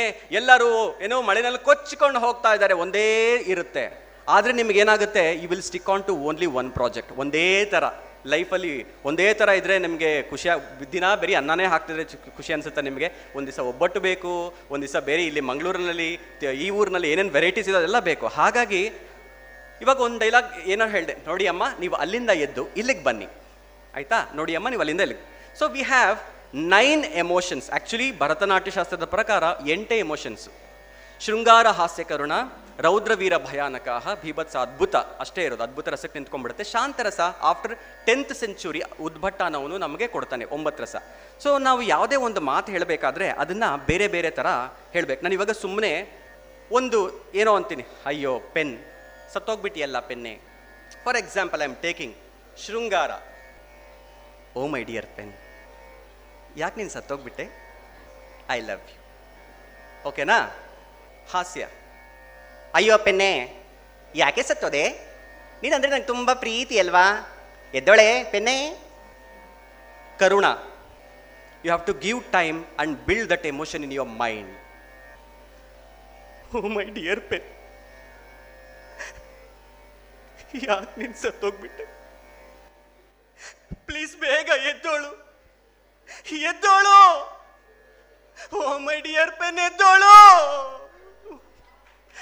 ಮೈ ಡಿಯರ್ ಪೆನ್ ಶೃಂಗಾರ ಹಾಸ್ಯಕರಣ, ರೌದ್ರ ವೀರ ಓ ಮೈ ಡಿಯರ್ ಪೆನ್ ಯಾಕೆ ಸತ್ತೋಗ್ಬಿಟ್ಟೆ ಹ್ಮ್, ಎದ್ದೇಳು. ನಾನು ನೀನು ಲವ್ ಮಾಡೋಣ. ಓಕೆ ರೌದ್ರ. ಓ ಮೈ ಡಿಯರ್ ಪೇನ್ ಯಾಕೆ ಸತ್ತೋಗ್ಬಿಟ್ಟೆ? ಎದ್ದೋಳು. ನಾನು ನೀನು ಲವ್ ಮಾಡೋಣ, ಎದ್ದೋಳು.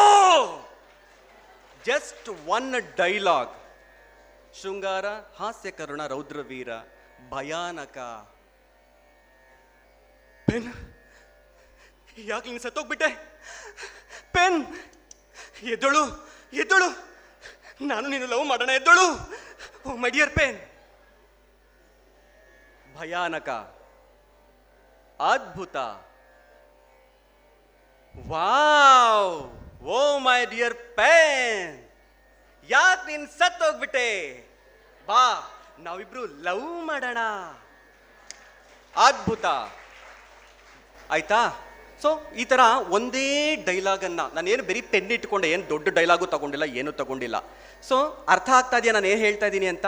ನಿಮಗೆ ವೆರೈಟೀಸ್ ಬೇಕು ಅಂದಾಗ ಈ ಮೆಟ್ಲನ್ನು ನೀವು ಹತ್ತಬೇಕಾಗತ್ತೆ ಹತ್ತಿದಾಗ ನಿಮಗೆ ಎಂಜಾಯ್ ಮಾಡ್ತೀರಾ? ಯಾವುದೇ ನೋಡಿ ವಾಯ್ಸ್ ಓವರ್ ಆರ್ಟಿಸ್ಟ್ ಕೇವಲ ಸ್ಕ್ರೀನ್ ಹಿಂದೆ ಇರಬೇಕಾಗಿರೋ ಅವಶ್ಯಕತೆ ಇಲ್ಲ. ನಿಮ್ಗೆ ಗೊತ್ತು ರವಿಶಂಕರ್ ಅವರೆಲ್ಲ ಹೆಂಗೆ ಅಂತ. ಆಫ್ ಸ್ಕ್ರೀನಿಂದ ಆನ್ ಸ್ಕ್ರೀನಿಗೆ ಬಂದರು.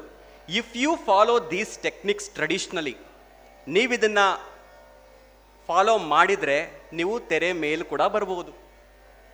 ಅರ್ಥ ಆಗ್ತಾ ಇದೆಯಾ? ವಾಯ್ಸ್ ಓವರ್ ಆರ್ಟಿಸ್ಟ್ ಮಾತ್ರನೇ ಅಲ್ಲ, ಮುಂಚೂಣಿ ಅಲ್ಲ ಅದನ್ನೂ ಬಿಟ್ಟು ಮುಂದೆ ತೆರೆ ಮೇಲೆ ಕೂಡ ನೀವು ಕಾಣಿಸ್ಕೋಬಹುದು ಅಂತ ಒಂದು ಆಪರ್ಚುನಿಟಿಗಳು ನಿಮ್ಮನ್ನು ಹುಡ್ಕೊಂಡು ಬರ್ತವೆ. ನೆಕ್ಸ್ಟ್ ನವರಸ ಕಾನ್ಸೆಪ್ಟ್ ಎಲ್ಲರಿಗೂ ಅರ್ಥ ಆಯಿತು ಅಂತ ಅನ್ಕೋತೀನಿ. ಈಗ, ಹಾ, ನಾನು ಅದನ್ನ ಅದನ್ನೂ ಹೇಳಿಬಿಟ್ಟೆ. ಡಿಫ್ರೆಂಟ್ ಡಿಫ್ರೆಂಟ್ ಎಮೋಷನ್ಸಲ್ಲಿ ಒಂದೇ ಡೈಲಾಗ್ ನಾನು ಏನು ಪೇಪರ್ ಇಟ್ಕೊಂಡೆ, ಒಂದು ಡೈಲಾಗನ್ನು ಹೇಗೆ ಹೇಳಬಹುದು? ಆಯಿತಾ? ಆಮೇಲೆ ವಾಯ್ಸ್ ಓವರ್ ಆರ್ಟಿಸ್ಟ್ಗೆ ಒಂದು ತುಂಬ ಇಂಪಾರ್ಟೆಂಟ್ ಸೆನ್ಸ್ ಇರಬೇಕಾಗುತ್ತೆ. ಮೈಕ್ ಮುಂದೆ ಹೇಗೆ ಮಾತಾಡಬೇಕು? ಇವಾಗ ನಾನು ಮಾತಾಡ್ತಾ ಇರ್ಬೇಕಾದ್ರೆ ಕೆಲವು ಧಾ, ಭಾರತ ಜನನಿಯ ತನುಜಾತೆ, ಭಾ ಅಂದರೆ ನಿಮ್ಮ ಕಿವಿಗೆ ದಪ್ಪ ಅಂತ ಹೊಡಿತಾ ಇದೆ. ಆವಾಗ ಏನು ಮಾಡ್ಬೇಕು ನಾನು?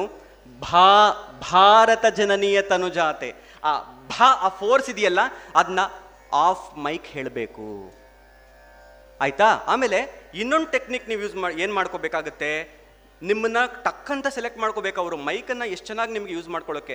ಎಲ್ಲಿ ನಿಂತ್ಕೊಂಡ್ರೆ, ಯಾವ ಆ್ಯಂಗಲಲ್ಲಿ ನಿಂತ್ಕೊಂಡ್ರೆ ನಿಮ್ಗೆ ಮಾನಿಟ್ರಲ್ಲಿ ನಿಮ್ಮ ವಾಯ್ಸು ಚೆನ್ನಾಗಿ ಕೇಳಿಸುತ್ತೆ ಅಂತ ನೀವು ಟೆಸ್ಟ್ ಮಾಡ್ಕೋಬೇಕು. ಅಥವಾ ನೀವು ನಿಮ್ಮದೇ ಆಗಿರೋ ಒಂದು ಇನ್ಸ್ಟ್ರೂಮೆಂಟ್ನ ನೀವು ಕ್ಯಾರಿ ಮಾಡಿದ್ರೆ ಆಡಿಷನ್ಸ್ಗೆ ವಾಯ್ಸ್ ಆಡಿಷನ್ಸ್ಗೆ ದಿ ಬೆಸ್ಟ್ ಕ್ವಾಲಿಟಿ ಇರುವಂತಹ ಒಂದು ಮೈಕನ್ನು ನೀವು ತಗೋಬೇಕಾಗತ್ತೆ. ನೀವೇ ಕೇಳಿಸ್ಕೊಳ್ಳಿ ನಿಮ್ಮ ವಾಯ್ಸ್ ಯಾವುದ್ರಲ್ಲಿ ತುಂಬ ಚೆನ್ನಾಗಿ ಬರ್ತಾ ಇದೆ. ಯಾವ ಆ್ಯಂಗಲಲ್ಲಿ ನಿಂತ್ಕೊಂಡು ನಾವು ಮಾತಾಡಿದ್ರೆ ತುಂಬ ಚೆನ್ನಾಗಿ ಕೇಳಿಸ್ತಾ ಇದೆ. ಇಲ್ಲಿ ನಿಂತ್ಕೊಂಡ್ರೆ ನೋಡಿ ಎಷ್ಟು ಜೋರಾಗಿ ಕೇಳಿಸ್ತಾ ಇದೆ. ಇಲ್ಲಿ ನಿಂತ್ಕೊಂಡ್ರೆ ನೋಡಿ ಹೇಗೆ ಕೇಳಿಸ್ತಾ ಇದೆ. ಇಲ್ಲಿ ನಿಂತ್ಕೊಂಡ್ರೆ ನೋಡಿ ಹೇಗೆ ಕೇಳಿಸ್ತಾ ಇದೆ. ಇದು ನಿಮ್ಮ ಪಾರ್ಟ್ನರ್ ನೀವು ಪ್ರೀತಿಯಿಂದ ಮಾತಾಡಬೇಕು ಅಂದರೆ, ಓ ಮೈ ಪಾರ್ಟ್ನರ್ ಪ್ಲೀಸ್ ನನ್ನ ಆಡಿಷನಲ್ಲಿ ಗೆಲ್ಲಿಸ್ತೀಯಾ? ಅದೇ ನಿಮ್ಮ ಪಾರ್ಟ್ನರ್ ಜೊತೆ ನೀವು ಜಗಳ ಮಾಡಬೇಕು ಅಂದರೆ, ಓ ಮೈ ಪಾರ್ಟ್ನರ್ ಪ್ಲೀಸ್ ನನ್ನ ಆಡಿಷನಲ್ಲಿ ಗೆಲ್ಲಿಸ್ತೀಯಾ? ಸೊ ನೀವಿಲ್ಲಿ ವಾಯ್ಸ್ ಓವರ್ ಆರ್ಟಿಸ್ಟು ಆ್ಯಕ್ಟರ್ ಆಗಿರ್ತೀರಾ? ಅಲ್ವಾ? It is not just voice over artist he's also an actor ವಾಚಿಕಾಭಿನಯ. Okay so ಈ ಟೆಕ್ನಿಕ್ಗಳನ್ನು ನೀವು ತಿಳ್ಕೋಬೇಕಾಗಿರುತ್ತೆ. ನೆಕ್ಸ್ಟು ಅಲ್ಲಿಗೆ ಬಂದ ಮೇಲೆ ವಾಯ್ಸ್ ಓವರ್ಗೆ ಇಲ್ಲಿ ಇಷ್ಟು ಇಷ್ಟು ಒಂದು ಮೆಟ್ಲನ್ನು ನಾನು ನಿಮ್ಗೆ ಹೇಳಿಕೊಟ್ಟೆ. ಇಲ್ಲಿಗೆ ಬಂದ ಮೇಲೆ ಆಪರ್ಚುನಿಟೀಸ್ನ ಹೇಗೆ ಹುಡುಕೋಬೇಕು ಏನೇನು ಪಾಸಿಬಿಲಿಟೀಸ್ ಇದೆ? ಏನು? ಡಬ್ಬಿಂಗ್ ವಾಯ್ಸ್ ಓವರ್ ಡಿಫ್ರೆನ್ಸ್ ಏನು? ಅಂತ ನಿಮಗೆ ಗೊತ್ತಿರಬೇಕು. ಆಯಿತಾ? ಸೊ ನನ್ನ ಒಂದು ಅಂಡರ್ಸ್ಟ್ಯಾಂಡಿಂಗಲ್ಲಿ ನಾನು ಆ ಡಬ್ಬಿಂಗ್ ಅದರಲ್ಲಿರೋ ಟೆಕ್ನಿಕ್ಕನ್ನು ಹೇಳಿದೆ. ಸ್ಟ್ರೈಟ್ ಡಬ್ಬಿಂಗ್ ಕ್ರಾಸ್ ಡಬ್ಬಿಂಗ್ ಅಂತ ನಾನೇ ಒಂದು ಒಂದು ಪದವನ್ನು ಹಾಕ್ಕೊಂಡಿದ್ದೀನಿ ಇವಾಗ ಯಾವುದೋ ಒಂದು ಸಿನಿಮಾ ಶೂಟ್ ಮಾಡ್ತೀರಾ? ಒಂದು ಪಾತ್ರಕ್ಕೆ ಅವ್ರ ವಾಯ್ಸ್ ಸೆಟ್ ಆಗ್ತಿರಲ್ಲ. ನೀವು ಹೋಗಿ ಆ ಹೊಸ ಮೂವಿ ಅದು ಇನ್ನು ಯಾವ ಭಾಷೆನಲ್ಲೂ ಬಿಡುಗಡೆ ಆಗಿರಲ್ಲ, ಕನ್ನಡದಲ್ಲಿ ಮಾತ್ರ ಅವ್ರು ರಿಲೀಸ್ ಮಾಡ್ತಿರ್ತಾರೆ. ಆ ಪಾತ್ರಕ್ಕೆ ನಿಮ್ಮ ಧ್ವನಿ ಸೆಲೆಕ್ಟ್ ಆಗುತ್ತೆ, ಕೊಡ್ತೀರಾ? This is straight dubbing cross dubbing already ಬೇರೆ ಭಾಷೆಯಲ್ಲಿ ರಿಲೀಸ್ ಆಗೋಗಿರುತ್ತೆ. ಹಿಂದಿನಲ್ಲೋ, ತೆಲುಗಲ್ಲೋ ಬಂದ್ಬಿಟ್ಟಿರುತ್ತೆ. ಅದನ್ನು ನೀವು ಕನ್ನಡಕ್ಕೆ ತರಬೇಕಾಗುತ್ತೆ. ಅದಕ್ಕೆ ನೀವು ಹೋಗಿ ಅದೇ ಟೈಮಿಂಗ್ಗೆ ನೀವು ನಿಮ್ಮ ಮಾತನ್ನು ಕೊಡ್ತೀರಾ? So this is cross dubbing what is voice over ಯಾರಾದರೂ ಯಕ್ಷಗಾನ ಪ್ರಸಂಗಗಳನ್ನು ನೋಡಿದ್ದೀರಾ ಅಲ್ವಾ? ಯಕ್ಷಗಾನ ಪ್ರಸಂಗದಲ್ಲಿ ಸೂತ್ರಧಾರ ಬಿಗಿನಿಂಗಲ್ಲಿ ಕಾಣಿಸ್ಕೋತಾನೆ. ಅಲ್ವಾ? ಬಂದು ಕಥೆಯ ಸಾರಾಂಶವನ್ನೆಲ್ಲ ಹೇಳ್ತಾನೆ. ಸೊ ಇದೇ ಮುಂದೆ ಸಿನಿಮಾ ಇಂಡಸ್ಟ್ರಿಗೆ ಬಂದಾಗ ಎಷ್ಟೋ ವರ್ಷಗಳು ಕಳೆದ ಬಳಿಕ what is that voice over that is ಸೂತ್ರಧಾರ. ನಿಮಗೆ ಕಥೆಯನ್ನು ಕಟ್ಟಿಕೊಡುವಂಥವನು. ಅರ್ಥ ಆಗ್ತಾ ಇದೆಯಾ? ನಮ್ಮ ಒಂದು ಜನರ ಮಧ್ಯೆಯಿಂದ ವಾಯ್ಸ್ ಓವರ್ ಸಿನಿಮಾಗೆ ಹೇಗೆ ಅಡಾಪ್ಟ್ ಆಗಿದೆ? ಅಲ್ವಾ? ಸೊ ಅದಾದ ಮೇಲೆ ಸೀರಿಯಲ್ ಟೀಸರ್ನ ಬಿಟ್ಟಿರ್ತಾರೆ. ಅದರಲ್ಲಿ ಬಾಹುಬಲಿ ಏನೋ ಒಂದು ಈ ಸಿನಿಮಾದಲ್ಲಿ ಅವ್ರು ಆ್ಯಕ್ಟ್ ಮಾಡಿದ್ದಾರೆ, ಇವ್ರು ಆ್ಯಕ್ಟ್ ಮಾಡಿದ್ದಾರೆ, ಆ ಥರ, ಈ ಥರ ಚಾನಲಲ್ಲೆಲ್ಲ ಬರ್ತಾ ಇರುತ್ತೆ. ದಟ್ ಈಸ್ ವಾಯ್ಸ್ ಓವರ್ ಅಲ್ಲಿ ಏನೋ ಕಾಣಿಸ್ತಾ ಇರುತ್ತೆ. ಅದರ ಬಗ್ಗೆ ಸಂಪೂರ್ಣವಾದ ಇನ್ ಇನ್ಫಾರ್ಮೇಷನನ್ನು ಬ್ಯಾಕ್ ಡ್ರಾಪಲ್ಲಿ ಹೇಳ್ಕೊಂಡು ಹೋಗ್ತಾ ಇರ್ತಾರೆ. ಓಕೆ ನೆಕ್ಸ್ಟ್ ಆಪರ್ಚುನಿಟೀಸ್ ಏನಿದೆ ನಿಮಗೆ voice ಓವರ್ನಲ್ಲಿ there are so many opportunities after ಈ ಕರೋನಾ ಬಂದದ ಮೇಲಂತೂ ತುಂಬ ಆಪರ್ಚುನಿಟೀಸ್ ಜಾಸ್ತಿ ಆಗಿ ಹೋಗ್ಬಿಟ್ಟಿದೆ ಆದರೆ ಫ್ರ್ಯಾಂಕಾಗಿ ಹೇಳ್ತಾ ಇದ್ದೀನಿ ಮಲ್ಟಿ ಟಾಸ್ಕಿಂಗ್ ಇರಬೇಕಾಗುತ್ತೆ ಆರ್ಟಿಸ್ಟ್ಗಳು. ವಾಯ್ಸ್ ಓವರ್ನಲ್ಲಿ ಜೀವನ ಕಟ್ಕೋಬೇಕು ಅಂತ ಅಂದರೆ ವಾಯ್ಸ್ ಓವರ್ ನಮ್ಮ, ನಾನು ತಪ್ಪು ಹೇಳ್ತಾ ಇದ್ದೀನಿ ಅಂತ ಅನ್ಕೋಬೇಡಿ, ಮನಸ್ಸಿನಿಂದ ಹೇಳ್ತಾ ಇದ್ದೀನಿ ಇನ್ನೊಂದು ಪ್ರೊಫೆಷನ್ ನಿಮ್ಮ ಜೊತೆ ಇರಬೇಕಾಗತ್ತೆ. Artist ಆಗಿರೋರಿಗೆ because I am also completely into arts ನಾನು ಡಾನ್ಸು ಮಾಡ್ತೀನಿ ಆ್ಯಕ್ಟಿಂಗು ಮಾಡ್ತೀನಿ, ಒಂದು ಪ್ರೊಫೆಷನ್ ಎಲ್ಲರ ಜೊತೆ ಇರಬೇಕಾಗತ್ತೆ. ಏನು ಅಂತಂದರೆ ಇಲ್ಲಿ ನಿಮಗೆ ಆ್ಯಡ್ಸ್ ಸಿಗಬಹುದು. ಶೂಟ್ ಮಾಡಿ ಹಿಂದ್ಗಡೆ ಆ್ಯಡ್ಸ್ ಸಿಗುತ್ತೆ ವಾಯ್ಸ್ ಓವರ್ಗೆ ಆಮೇಲೆ ಫಿಲ್ಮ್ ಇಂಟ್ರೋ ಇಂಟ್ರೊಡಕ್ಷನ್ ವಿಡಿಯೋಸ್ ಮಾಡೋದು ಸಿಗುತ್ತೆ ನಿಮಗೆ. ಆಮೇಲೆ ಟೀಸರ್ ಸಿಗುತ್ತೆ ಸೀರಿಯಲ್ ಟೀಸರ್ಗಳು ಸಿಗುತ್ತೆ. ಈಗ ಬಿಗ್ ಬಾಸ್ ಸ್ಟಾರ್ಟ್ ಆಗ್ತಾ ಇದೆ ಸೀಸನ್ ನೈನ್ ಅಂತ ಬರ್ತಾ ಇರುತ್ತೆ. ನಿಮ್ಮ ಊಟ್ನಲ್ಲಿ ನೋಡಿ, ಎಲ್ಲರೂ ಸಬ್ಸ್ಕ್ರೈಬ್ ಮಾಡ್ಕೊಳ್ಳಿ ಮುನ್ನೂರ ಅರವತ್ತು ರೂಪಾಯಿ ನಾನ್ನೂರ ಹತ್ತು ರೂಪಾಯಿ ಕೊಟ್ಬಿಟ್ಟು ಅಂತ. So all these possibilities will come to you if you are multitasking artist ನಿಮ್ಮ ಧ್ವನಿಯನ್ನು ಎಷ್ಟು ವೆರೈಟೀಸ್ ಕೊಡಲಿಕ್ಕೆ ಸಾಧ್ಯ ಆಗುತ್ತೆ? ಅನ್ನೋದು ನಿಮಗೆ ಬಿಟ್ಟಿರೋದು. ಆಮೇಲೆ there is a trend present trend ಇದೆ. ಯಾವತ್ತೂ ಟ್ರೆಂಡ್ ಸೆಟ್ ಮಾಡೋರು ಬೇಕೇ ತಪ್ಪ ಟ್ರೆಂಡ್ನ ಫಾಲೋ ಮಾಡೋರು ಬೇಕಾಗಿಲ್ಲ ನಮಗೆ. ಸೊ ನಿಮ್ಮ ಜೀವನನ ನೀವು ಕಟ್ಕೋಬೇಕು ಅಂತ ಅಂದರೆ ವಾಯ್ಸ್ ಓವರ್ ಫೀಲ್ಡಲ್ಲಿ ನಿಮ್ಮದೇ ಆಗಿರುವಂತಹ ಜನರು ನಿಮ್ಮ ವಾಯ್ಸ್ ಅಂದರೆ ಬಿದ್ದು ಒದ್ದಾಡಬೇಕು. ಆ ಥರ ಒಂದು ಟ್ರೆಂಡ್ನ ಕ್ರಿಯೇಟ್ ಮಾಡಬೇಕು. ಇವಾಗ ಟ್ರೆಂಡ್ ತುಂಬ ಆ್ಯಕ್ಚುಲಿ ಅಸಹ್ಯವಾಗಿದೆ. ಯಾರೋ ಬರ್ಡೇ ಹ್ಯಾಪಿ ಬರ್ಡೇ ಅಣ್ಣ ಅಂತ ಅಂದಿದ ತಕ್ಷಣ ಅದಕ್ಕೆಲ್ಲ ರೀಲ್ಸಲ್ಲಿ ಉಲ್ಟಾ ಮಾಡಿ ಬಿಡ್ತಾರೆ. So that is not the trend that is ತುಂಬ ಅದು ಬೇರೆ ಥರ ಟ್ರೆಂಡ್ ಆದರೆ ನೀವು ಟ್ರೆಂಡ್ ಸೆಟ್ ಹೇಗೆ ಮಾಡಬೇಕು? ಇವಾಗ ನ್ಯೂಸ್ದು ನೀವು ನ್ಯೂಸ್ ಚಾನೆಲ್ಸಲ್ಲಿ ಕೆಲಸ ಮಾಡ್ತಾ ಇದ್ರೆ ಯಾರಾದ್ರೂ there is one way of ಏನು ವಾಯ್ಸ್ ಓವರ್ಸ್ ಒಂದೇ ಥರ ಯಾರು ಬಂದರೂ ಹುಡುಗನೂ ಅದೇ ಥರ ಮಾತ್ರ. ನೋಡಿ, ಈಗ ನಮ್ಮ ಚಾನೆಲ್ನಲ್ಲಿ ನಿಮ್ಮ ಮುಂದೆ ನಾವು ಇದನ್ನ ಪ್ರದರ್ಶನ ಮಾಡ್ತಾ ಇದ್ದೀವಿ. ಯಾವ ಚಾನಲಲ್ಲೂ ತೋರಿಸಿಲ್ಲ. ಸೊ ಹೀಗೆ ಕಿರಿಸ್ತಾ ಇರ್ತಾರೆ ಹೀಗೆ. ಸೊ ನೀವೇನು ಮಾಡಬೇಕು? ಅದು ಅದು ಎಫೆಕ್ಟ್ ಆಗುತ್ತೆ. ಇದನ್ನು ನೀವು ಸ್ವಲ್ಪ ಸೈಕಾಲಜಿಕಲ್ ಕೂಡ ಅರ್ಥ ಮಾಡ್ಕೋಬೇಕು. ಜನರನ್ನು ಜಾಸ್ತಿ ನಮ್ಮ ಕಡೆ ಹೇಗೆ ಸೆಳ್ಕೋಬೇಕು ಅಂತಂದರೆ ಪ್ರೀತಿ ನೆನ್ಪಿಟ್ಕೊಳ್ಳಿ. It is not dumping everything on their mind dump ಮಾಡಿ ಮಾಡಿ ಮಾಡಿ ಮಾಡಿ ಮಾಡಿ ಕೊನೆಗೆ ಏನಾಗುತ್ತೆ ಅಂತಂದರೆ ಅವ್ರಿಗೆ ಫ್ರಸ್ಟ್ರೇಟ್ ಆಗುತ್ತೆ. ಸೊ ನಿಮ್ಮ ಧ್ವನಿ ಹೇಗಿರಬೇಕು ಸೂದಿಂಗ್ ಆಗಿರಬೇಕು, ಯಾವುದೇ ವಿಚಾರವನ್ನು ನಿಮಗೆ ತಿಳಿಸ್ಬೇಕು ಅಂತಂದ್ರೂ ನೈಸಾಗಿ ಮೋಲ್ಡ್ ಮಾಡಿ ಆರ್ಟಿಸ್ಟಿಕ್ ಆಗಿ ತಿಳಿಸ್ಬೇಕು. ಆವಾಗ ಅದರ ಎಫೆಕ್ಟ್ ಬೇರೆ ಇರುತ್ತೆ. ಅದರ ಎಫೆಕ್ಟ್ ಬೇರೆ ಇರುತ್ತೆ. ಸೊ ಆ ಟ್ರೆಂಡ್ ಸೆಟ್ಟಿಂಗ್ ಕೆಪಾಸಿಟಿ ನೀವು ಈ ವಿಚಾರವನ್ನು ಅರ್ಥ ಮಾಡಿಕೊಂಡು ಟ್ರೆಂಡ್ ಸೆಟ್ಟರ್ ಆಗೋದಕ್ಕೆ ಪ್ರಯತ್ನ ಪಡಬೇಕು. ಇದು ತುಂಬ ಕಷ್ಟವಾಗಿರೋ ವಿಚಾರ. ಅದಕ್ಕೆ ನೀವು ಸಾವಿರಾರು ಥರ ಎಕ್ಸ್ಪೆರಿಮೆಂಟ್ಸ್ ಮಾಡಬೇಕಾಗತ್ತೆ, ಯೋಚನೆ ಮಾಡಬೇಕಾಗತ್ತೆ. ನಾನು ಯಾವ ಥರ ಟ್ರೆಂಡ್ ಸೆಟ್ ಮಾಡಬಹುದು? ಸೊ ಅದು ನಿಮ್ಮ ಒಂದು ಕೆಪಾಸಿಟಿ ಮೇಲೆ ಡಿಪೆಂಡ್ ಆಗುತ್ತೆ. ಯಾರು ಅದನ್ನು ಯಾರಿಗೂ ಹೇಳ್ಕೊಡೋದಕ್ಕಾಗೋದಿಲ್ಲ. ಅದಕ್ಕೆ ಕೆಲವರು ಮಾತ್ರ ಮಾಸ್ಟರ್ ಪೀಸ್ ಯಾಕ್ತಾರೆ ಅಂದರೆ ದೇರ್ ಟ್ರೆಂಡ್ ಸೆಟ್ಟರ್ಸ್ ಸೊ ಎಲ್ಲ, ಎಲ್ಲರಲ್ಲೂ ಟ್ರೆಂಡ್ ಸೆಟ್ಟರ್ ಇದ್ದಾರೆ ಅದನ್ನು ನಾವೇ ಕಂಡಿಡ್ಕೋಬೇಕಾಗತ್ತೆ ಓಕೆ ಸೊ ನೆಕ್ಸ್ಟು ನಾವು ಕರ್ನಾಟಕದಲ್ಲಿದ್ದೀವಿ. ಇದು ಲಾಸ್ಟ್ ಪಾಯಿಂಟು ನಾವು ಕರ್ನಾಟಕದಲ್ಲಿದ್ದೀವಿ. ಕನ್ನಡಕ್ಕೆ ಮಾತ್ರ ನಾವು ಸೀಮಿತ ಆಗಬಾರದು. ಕನ್ನಡ ಮಾಡಬೇಕು ನಮ್ಮ ತಾಯಿ, ಆದರೆ ಜೀವನ ಕಟ್ಕೋಬೇಕು ಅನ್ನೋರು ಚಿಕ್ಕಮ್ಮ, ದೊಡ್ಡಮ್ಮ, ಅತ್ತೆ, ಸೋದರ ಮಾವ ಎಲ್ಲರೂ ಬೇಕಾಗತ್ತೆ. ಕಲೆಗಾರರಿಗೆ ಭಾಷೆ ಇಲ್ಲ. ಭಾಷೆಯನ್ನು ಭೇದಿಸ್ಕೊಂಡು ಮುಂದೆ ಹೋಗಬೇಕಾಗತ್ತೆ. ಜೀವನ ಬೇಕು ನಿಮಗೆ ಅಂತ ಅಂದರೆ ಆಲ್ರೆಡಿ ಇದು ಮಾಡೋದೇ ನಾನು ಇಷ್ಟು ಬೋಲ್ಡಾಗಿ ಹೇಳ್ತಾ ಇರ್ತೀನಿ. ಆದರೆ ಕ, ಏನು ಕನ್ನಡ, ಯಾಕೆ ಕನ್ನಡದವ್ರು ಯಾಕೆ ಬೇರೆ ಕಡೆ ಹೋಗಬೇಕು? ಅದೆಲ್ಲ ಎಷ್ಟೋ ಜನ ಇಲ್ಲಿ ಕ್ಲಿಕ್ ಆಗಿರೋರು ಕನ್ನಡದ ಹೀರೋಗಳೆಲ್ಲ ಬೇರೆ ಭಾಷೆಯವರೇನೇ ಕನ್ನಡ ನಂಬ್ಕೊಂಡು ಬಂದಿರೋದಕ್ಕೆ. ಆಮೇಲೆ ನಮ್ಮ ಇಂಡಸ್ಟ್ರಿನಲ್ಲಿ ಸ್ವಲ್ಪ ಏನಾಗ್ತಾ ಇದೆ ಅಂತಂದರೆ ಬೇರೆ ಕಡೆ, ಇಲ್ಲಿ ಆಪರ್ಚುನಿಟೀಸ್ ಇಲ್ಲ ಅಂತ ಬೇರೆ ಕಡೆ ಜಂಪ್ ಆಗ್ತಾ ಇದ್ದಾರೆ. ಹೌದು, ಅವ್ರಿಗೆ ಆಪರ್ಚುನಿಟೀಸ್ ಇಲ್ಲದೇ ಇರೋದಕ್ಕೆ ಅವ್ರು ಜಂಪ್ ಆಗ್ತಾ ಇದ್ದಾರೆ. ಇದ್ದರೆ ಖಂಡಿತ ಅವ್ರು ಹೋಗ್ತಾ ಇರಲಿಲ್ಲ. ಸೊ ಹಾಗಾಗಿ ನಾವು ಭಾಷೆಗೆ ಮೆತ್ಕೋಬಾರ್ದು, ಕಲೆಗೆ ಮೆತ್ಕೋಬೇಕು. ಬೇರೆ ಭಾಷೆಗಳಲ್ಲೂ ಸಹ ನಮ್ಮ ಏನು? ಮಾತನ್ನ, ಅದ ಪದ ಬಳಕೆಗಳನ್ನು ಅದರ ಫ್ಲೂಯೆನ್ಸಿಯನ್ನು ಜಾಸ್ತಿ ಮಾಡ್ಕೋಬೇಕಾಗುತ್ತೆ. ಮಾಡ್ಕೊಂಡಾಗ ಏನಾಗುತ್ತೆ? ನೀವು ನಿಮ್ಮ ಜೀವನವನ್ನು ಸರಾಗವಾಗಿ ಕಟ್ಕೋಬಹುದಾಗುತ್ತೆ. ಇಷ್ಟನ್ನು ಹೇಳಿ ನನಗೆ ನನ್ನ ಒಂದು ಜ್ಞಾನದ ಪರಿಧಿಯಲ್ಲಿ ಏನಿತ್ತೋ ಅದನ್ನ ಚಿಕ್ಕದಾಗಿ ನಿಮ್ಮ ಮುಂದೆ ಇಟ್ಟಿದ್ದೀನಿ. ಇದುವರೆಗೆ ಖ್ಯಾತ ಹಿನ್ನೆಲೆ ಕಲಾವಿದರಾದ ದೇವರಾಜ್ ಬಿವಿ ಅವರಿಂದ ಹಿನ್ನೆಲೆ ಧ್ವನಿಯ ಮುಂದಾಳು ಆಗುವುದು ಹೇಗೆ? ಈ ವಿಚಾರವಾಗಿ ವಿಚಾರ ಮಂಥನವನ್ನ ಅರಿತುಕೊಂಡು ಬಂದ್ರಿ. ಶುದ್ಧ ಸಸ್ಯಹಾರಿ south and north special food. ಉತ್ತಮ ಸೇವೆಗೆ ಮೊದಲ ಆದ್ಯತೆ. ಗ್ರಾಹಕರ ಸಂತೃಪ್ತಿಗೆ ಆರೋಗ್ಯಕರ ಆಹಾರ ನೀಡಲು ಸದಾ ಸಿದ್ಧ ಸಂತೃಪ್ತಿ ರೆಸ್ಟೋರೆಂಟ್. ಸುವ್ಯವಸ್ಥಿತ ಎಸಿ ರೂಮ್ ಒಳಗೊಂಡ ಸಂತೃಪ್ತಿಗೆ ಕುಟುಂಬ ಮಿತ್ರರೊಡನೆ ಎಂದೇ ಭೇಟಿ ಕೊಡಿ. Santrupti restaurant, Sachin complex, Darbe, Puttur. ಇನ್ನು ಮುಂದೆ ಮಧುರ ಗಾನ ಪ್ರಸಾರಗೊಳ್ಳಲಿದೆ.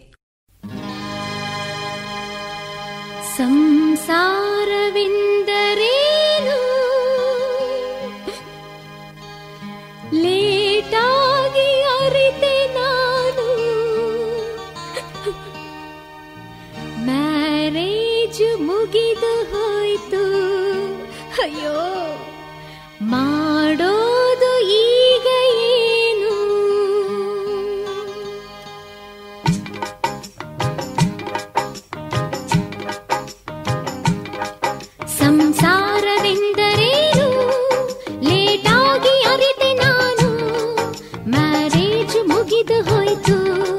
ಮಾಡೋದು ಈಗ ಏನು? ನಮಗೆಂದು ನೆರಳು ಕೊಡುವ ಮನೆಯೊಂದು ಇಲ್ಲವೇನು? ಮ್ಯಾರೇಜ್ ಮುಗಿದ ನೀನು ಗೃಹಲಕ್ಷ್ಮಿಯಲ್ಲವೇನು ಡಾಳಿಂಗ್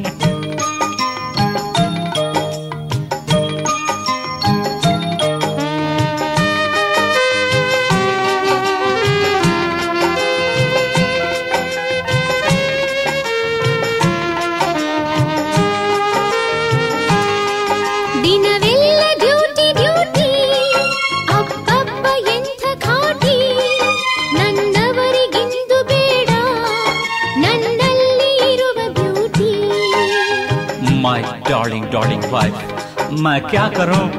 Duty comes before beauty.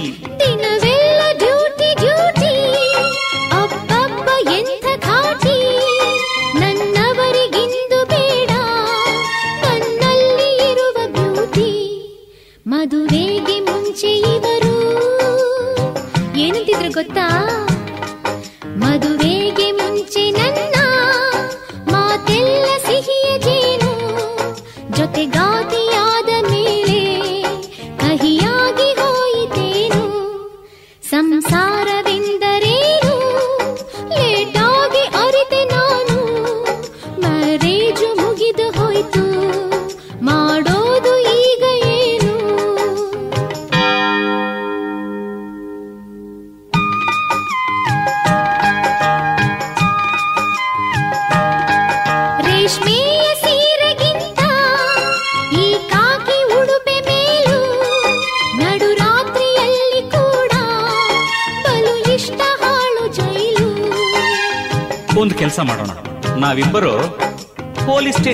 i'm saramarana okay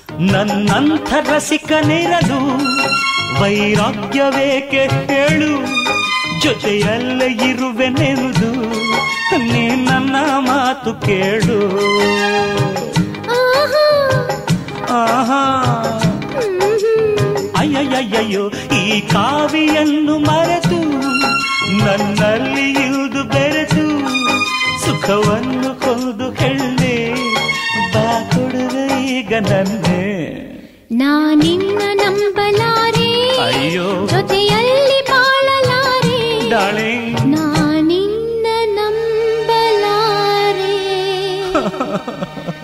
ಜೊತೆಯಲ್ಲಿ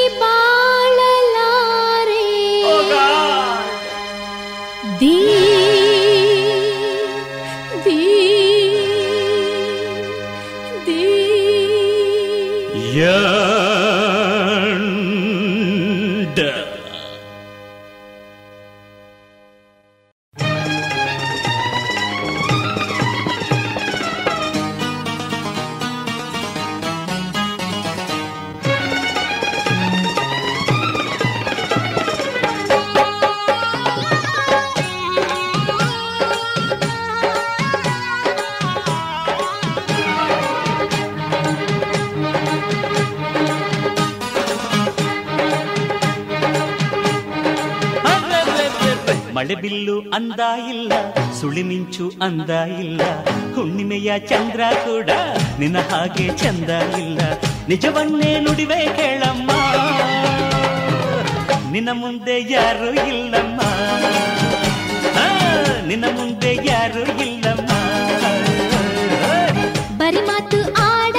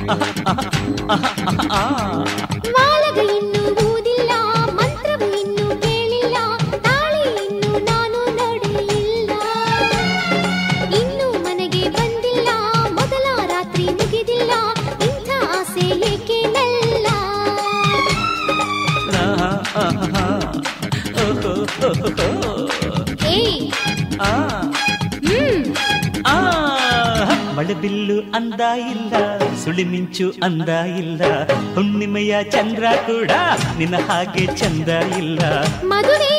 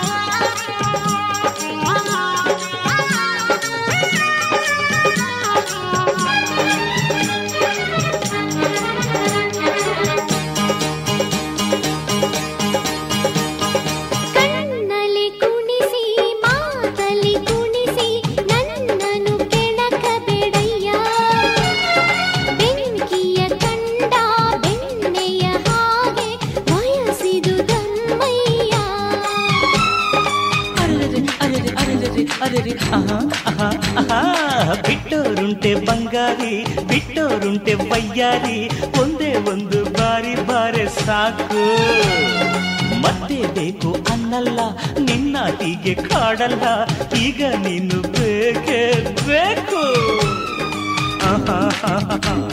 ಅರೆ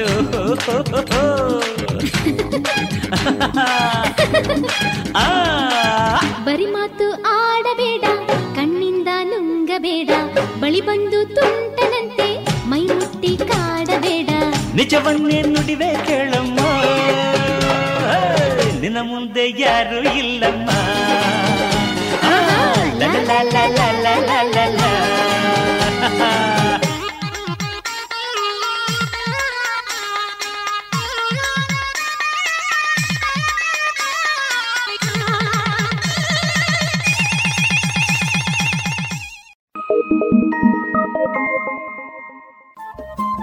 ರೇಡಿಯೋ ಪಾಂಚಜನ್ಯ ತೊಂಬತ್ತು ಬಿಂದು ಎಂಟು ಎಫ್ಎಂ ಸಮುದಾಯ ಬಾನುಲಿ ಕೇಂದ್ರ ಪುತ್ತೂರು. ಇದು ಜೀವ ಜೀವದ ಸ್ವರ ಸಂಚಾರ.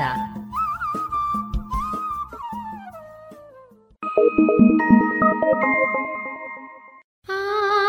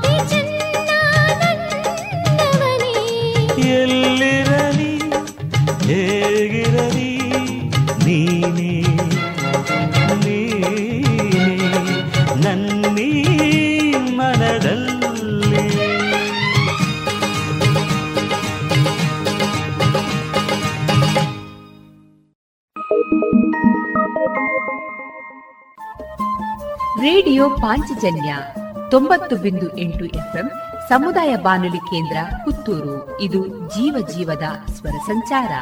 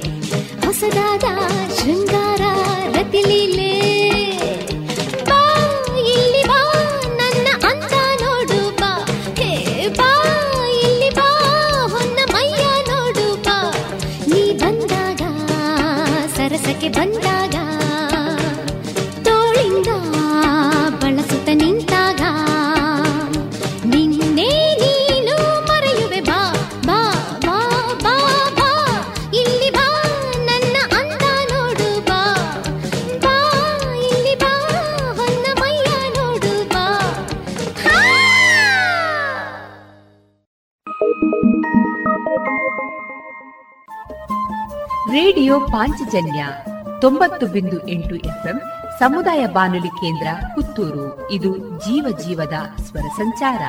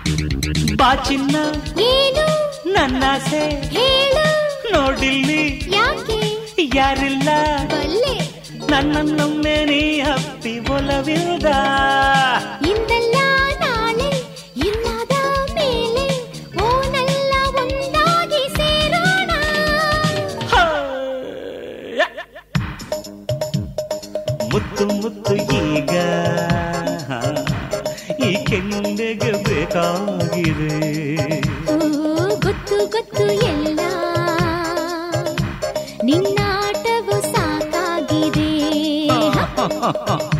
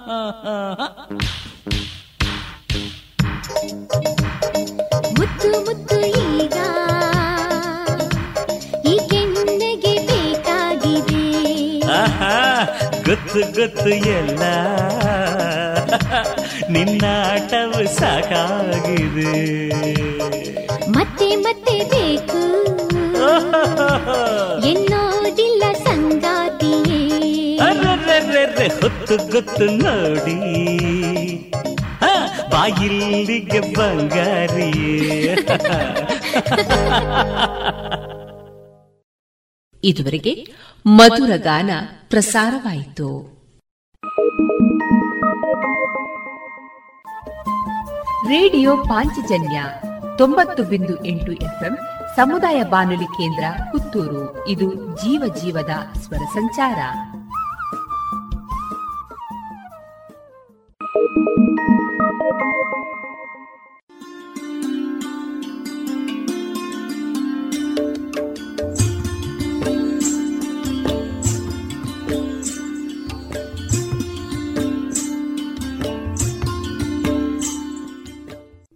ರೇಡಿಯೋ ಪಾಂಚಜನ್ಯ ಸಮುದಾಯ ಬಾನುಲಿ ಕೇಂದ್ರದಿಂದ ನಿಮ್ಮ ಕಾರ್ಯಕ್ರಮಗಳು ಪ್ರಸಾರವಾಗಬೇಕೆ?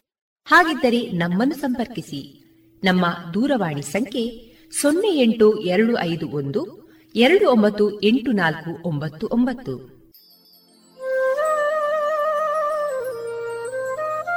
ಗಮನಿಸಿ ಕೇಳುವರೆ ನಮ್ಮ ಕಾರ್ಯಕ್ರಮಗಳನ್ನು ವೆಬ್ಸೈಟ್ ಮೂಲಕ ಕೂಡ ಆಲಿಸಬಹುದು.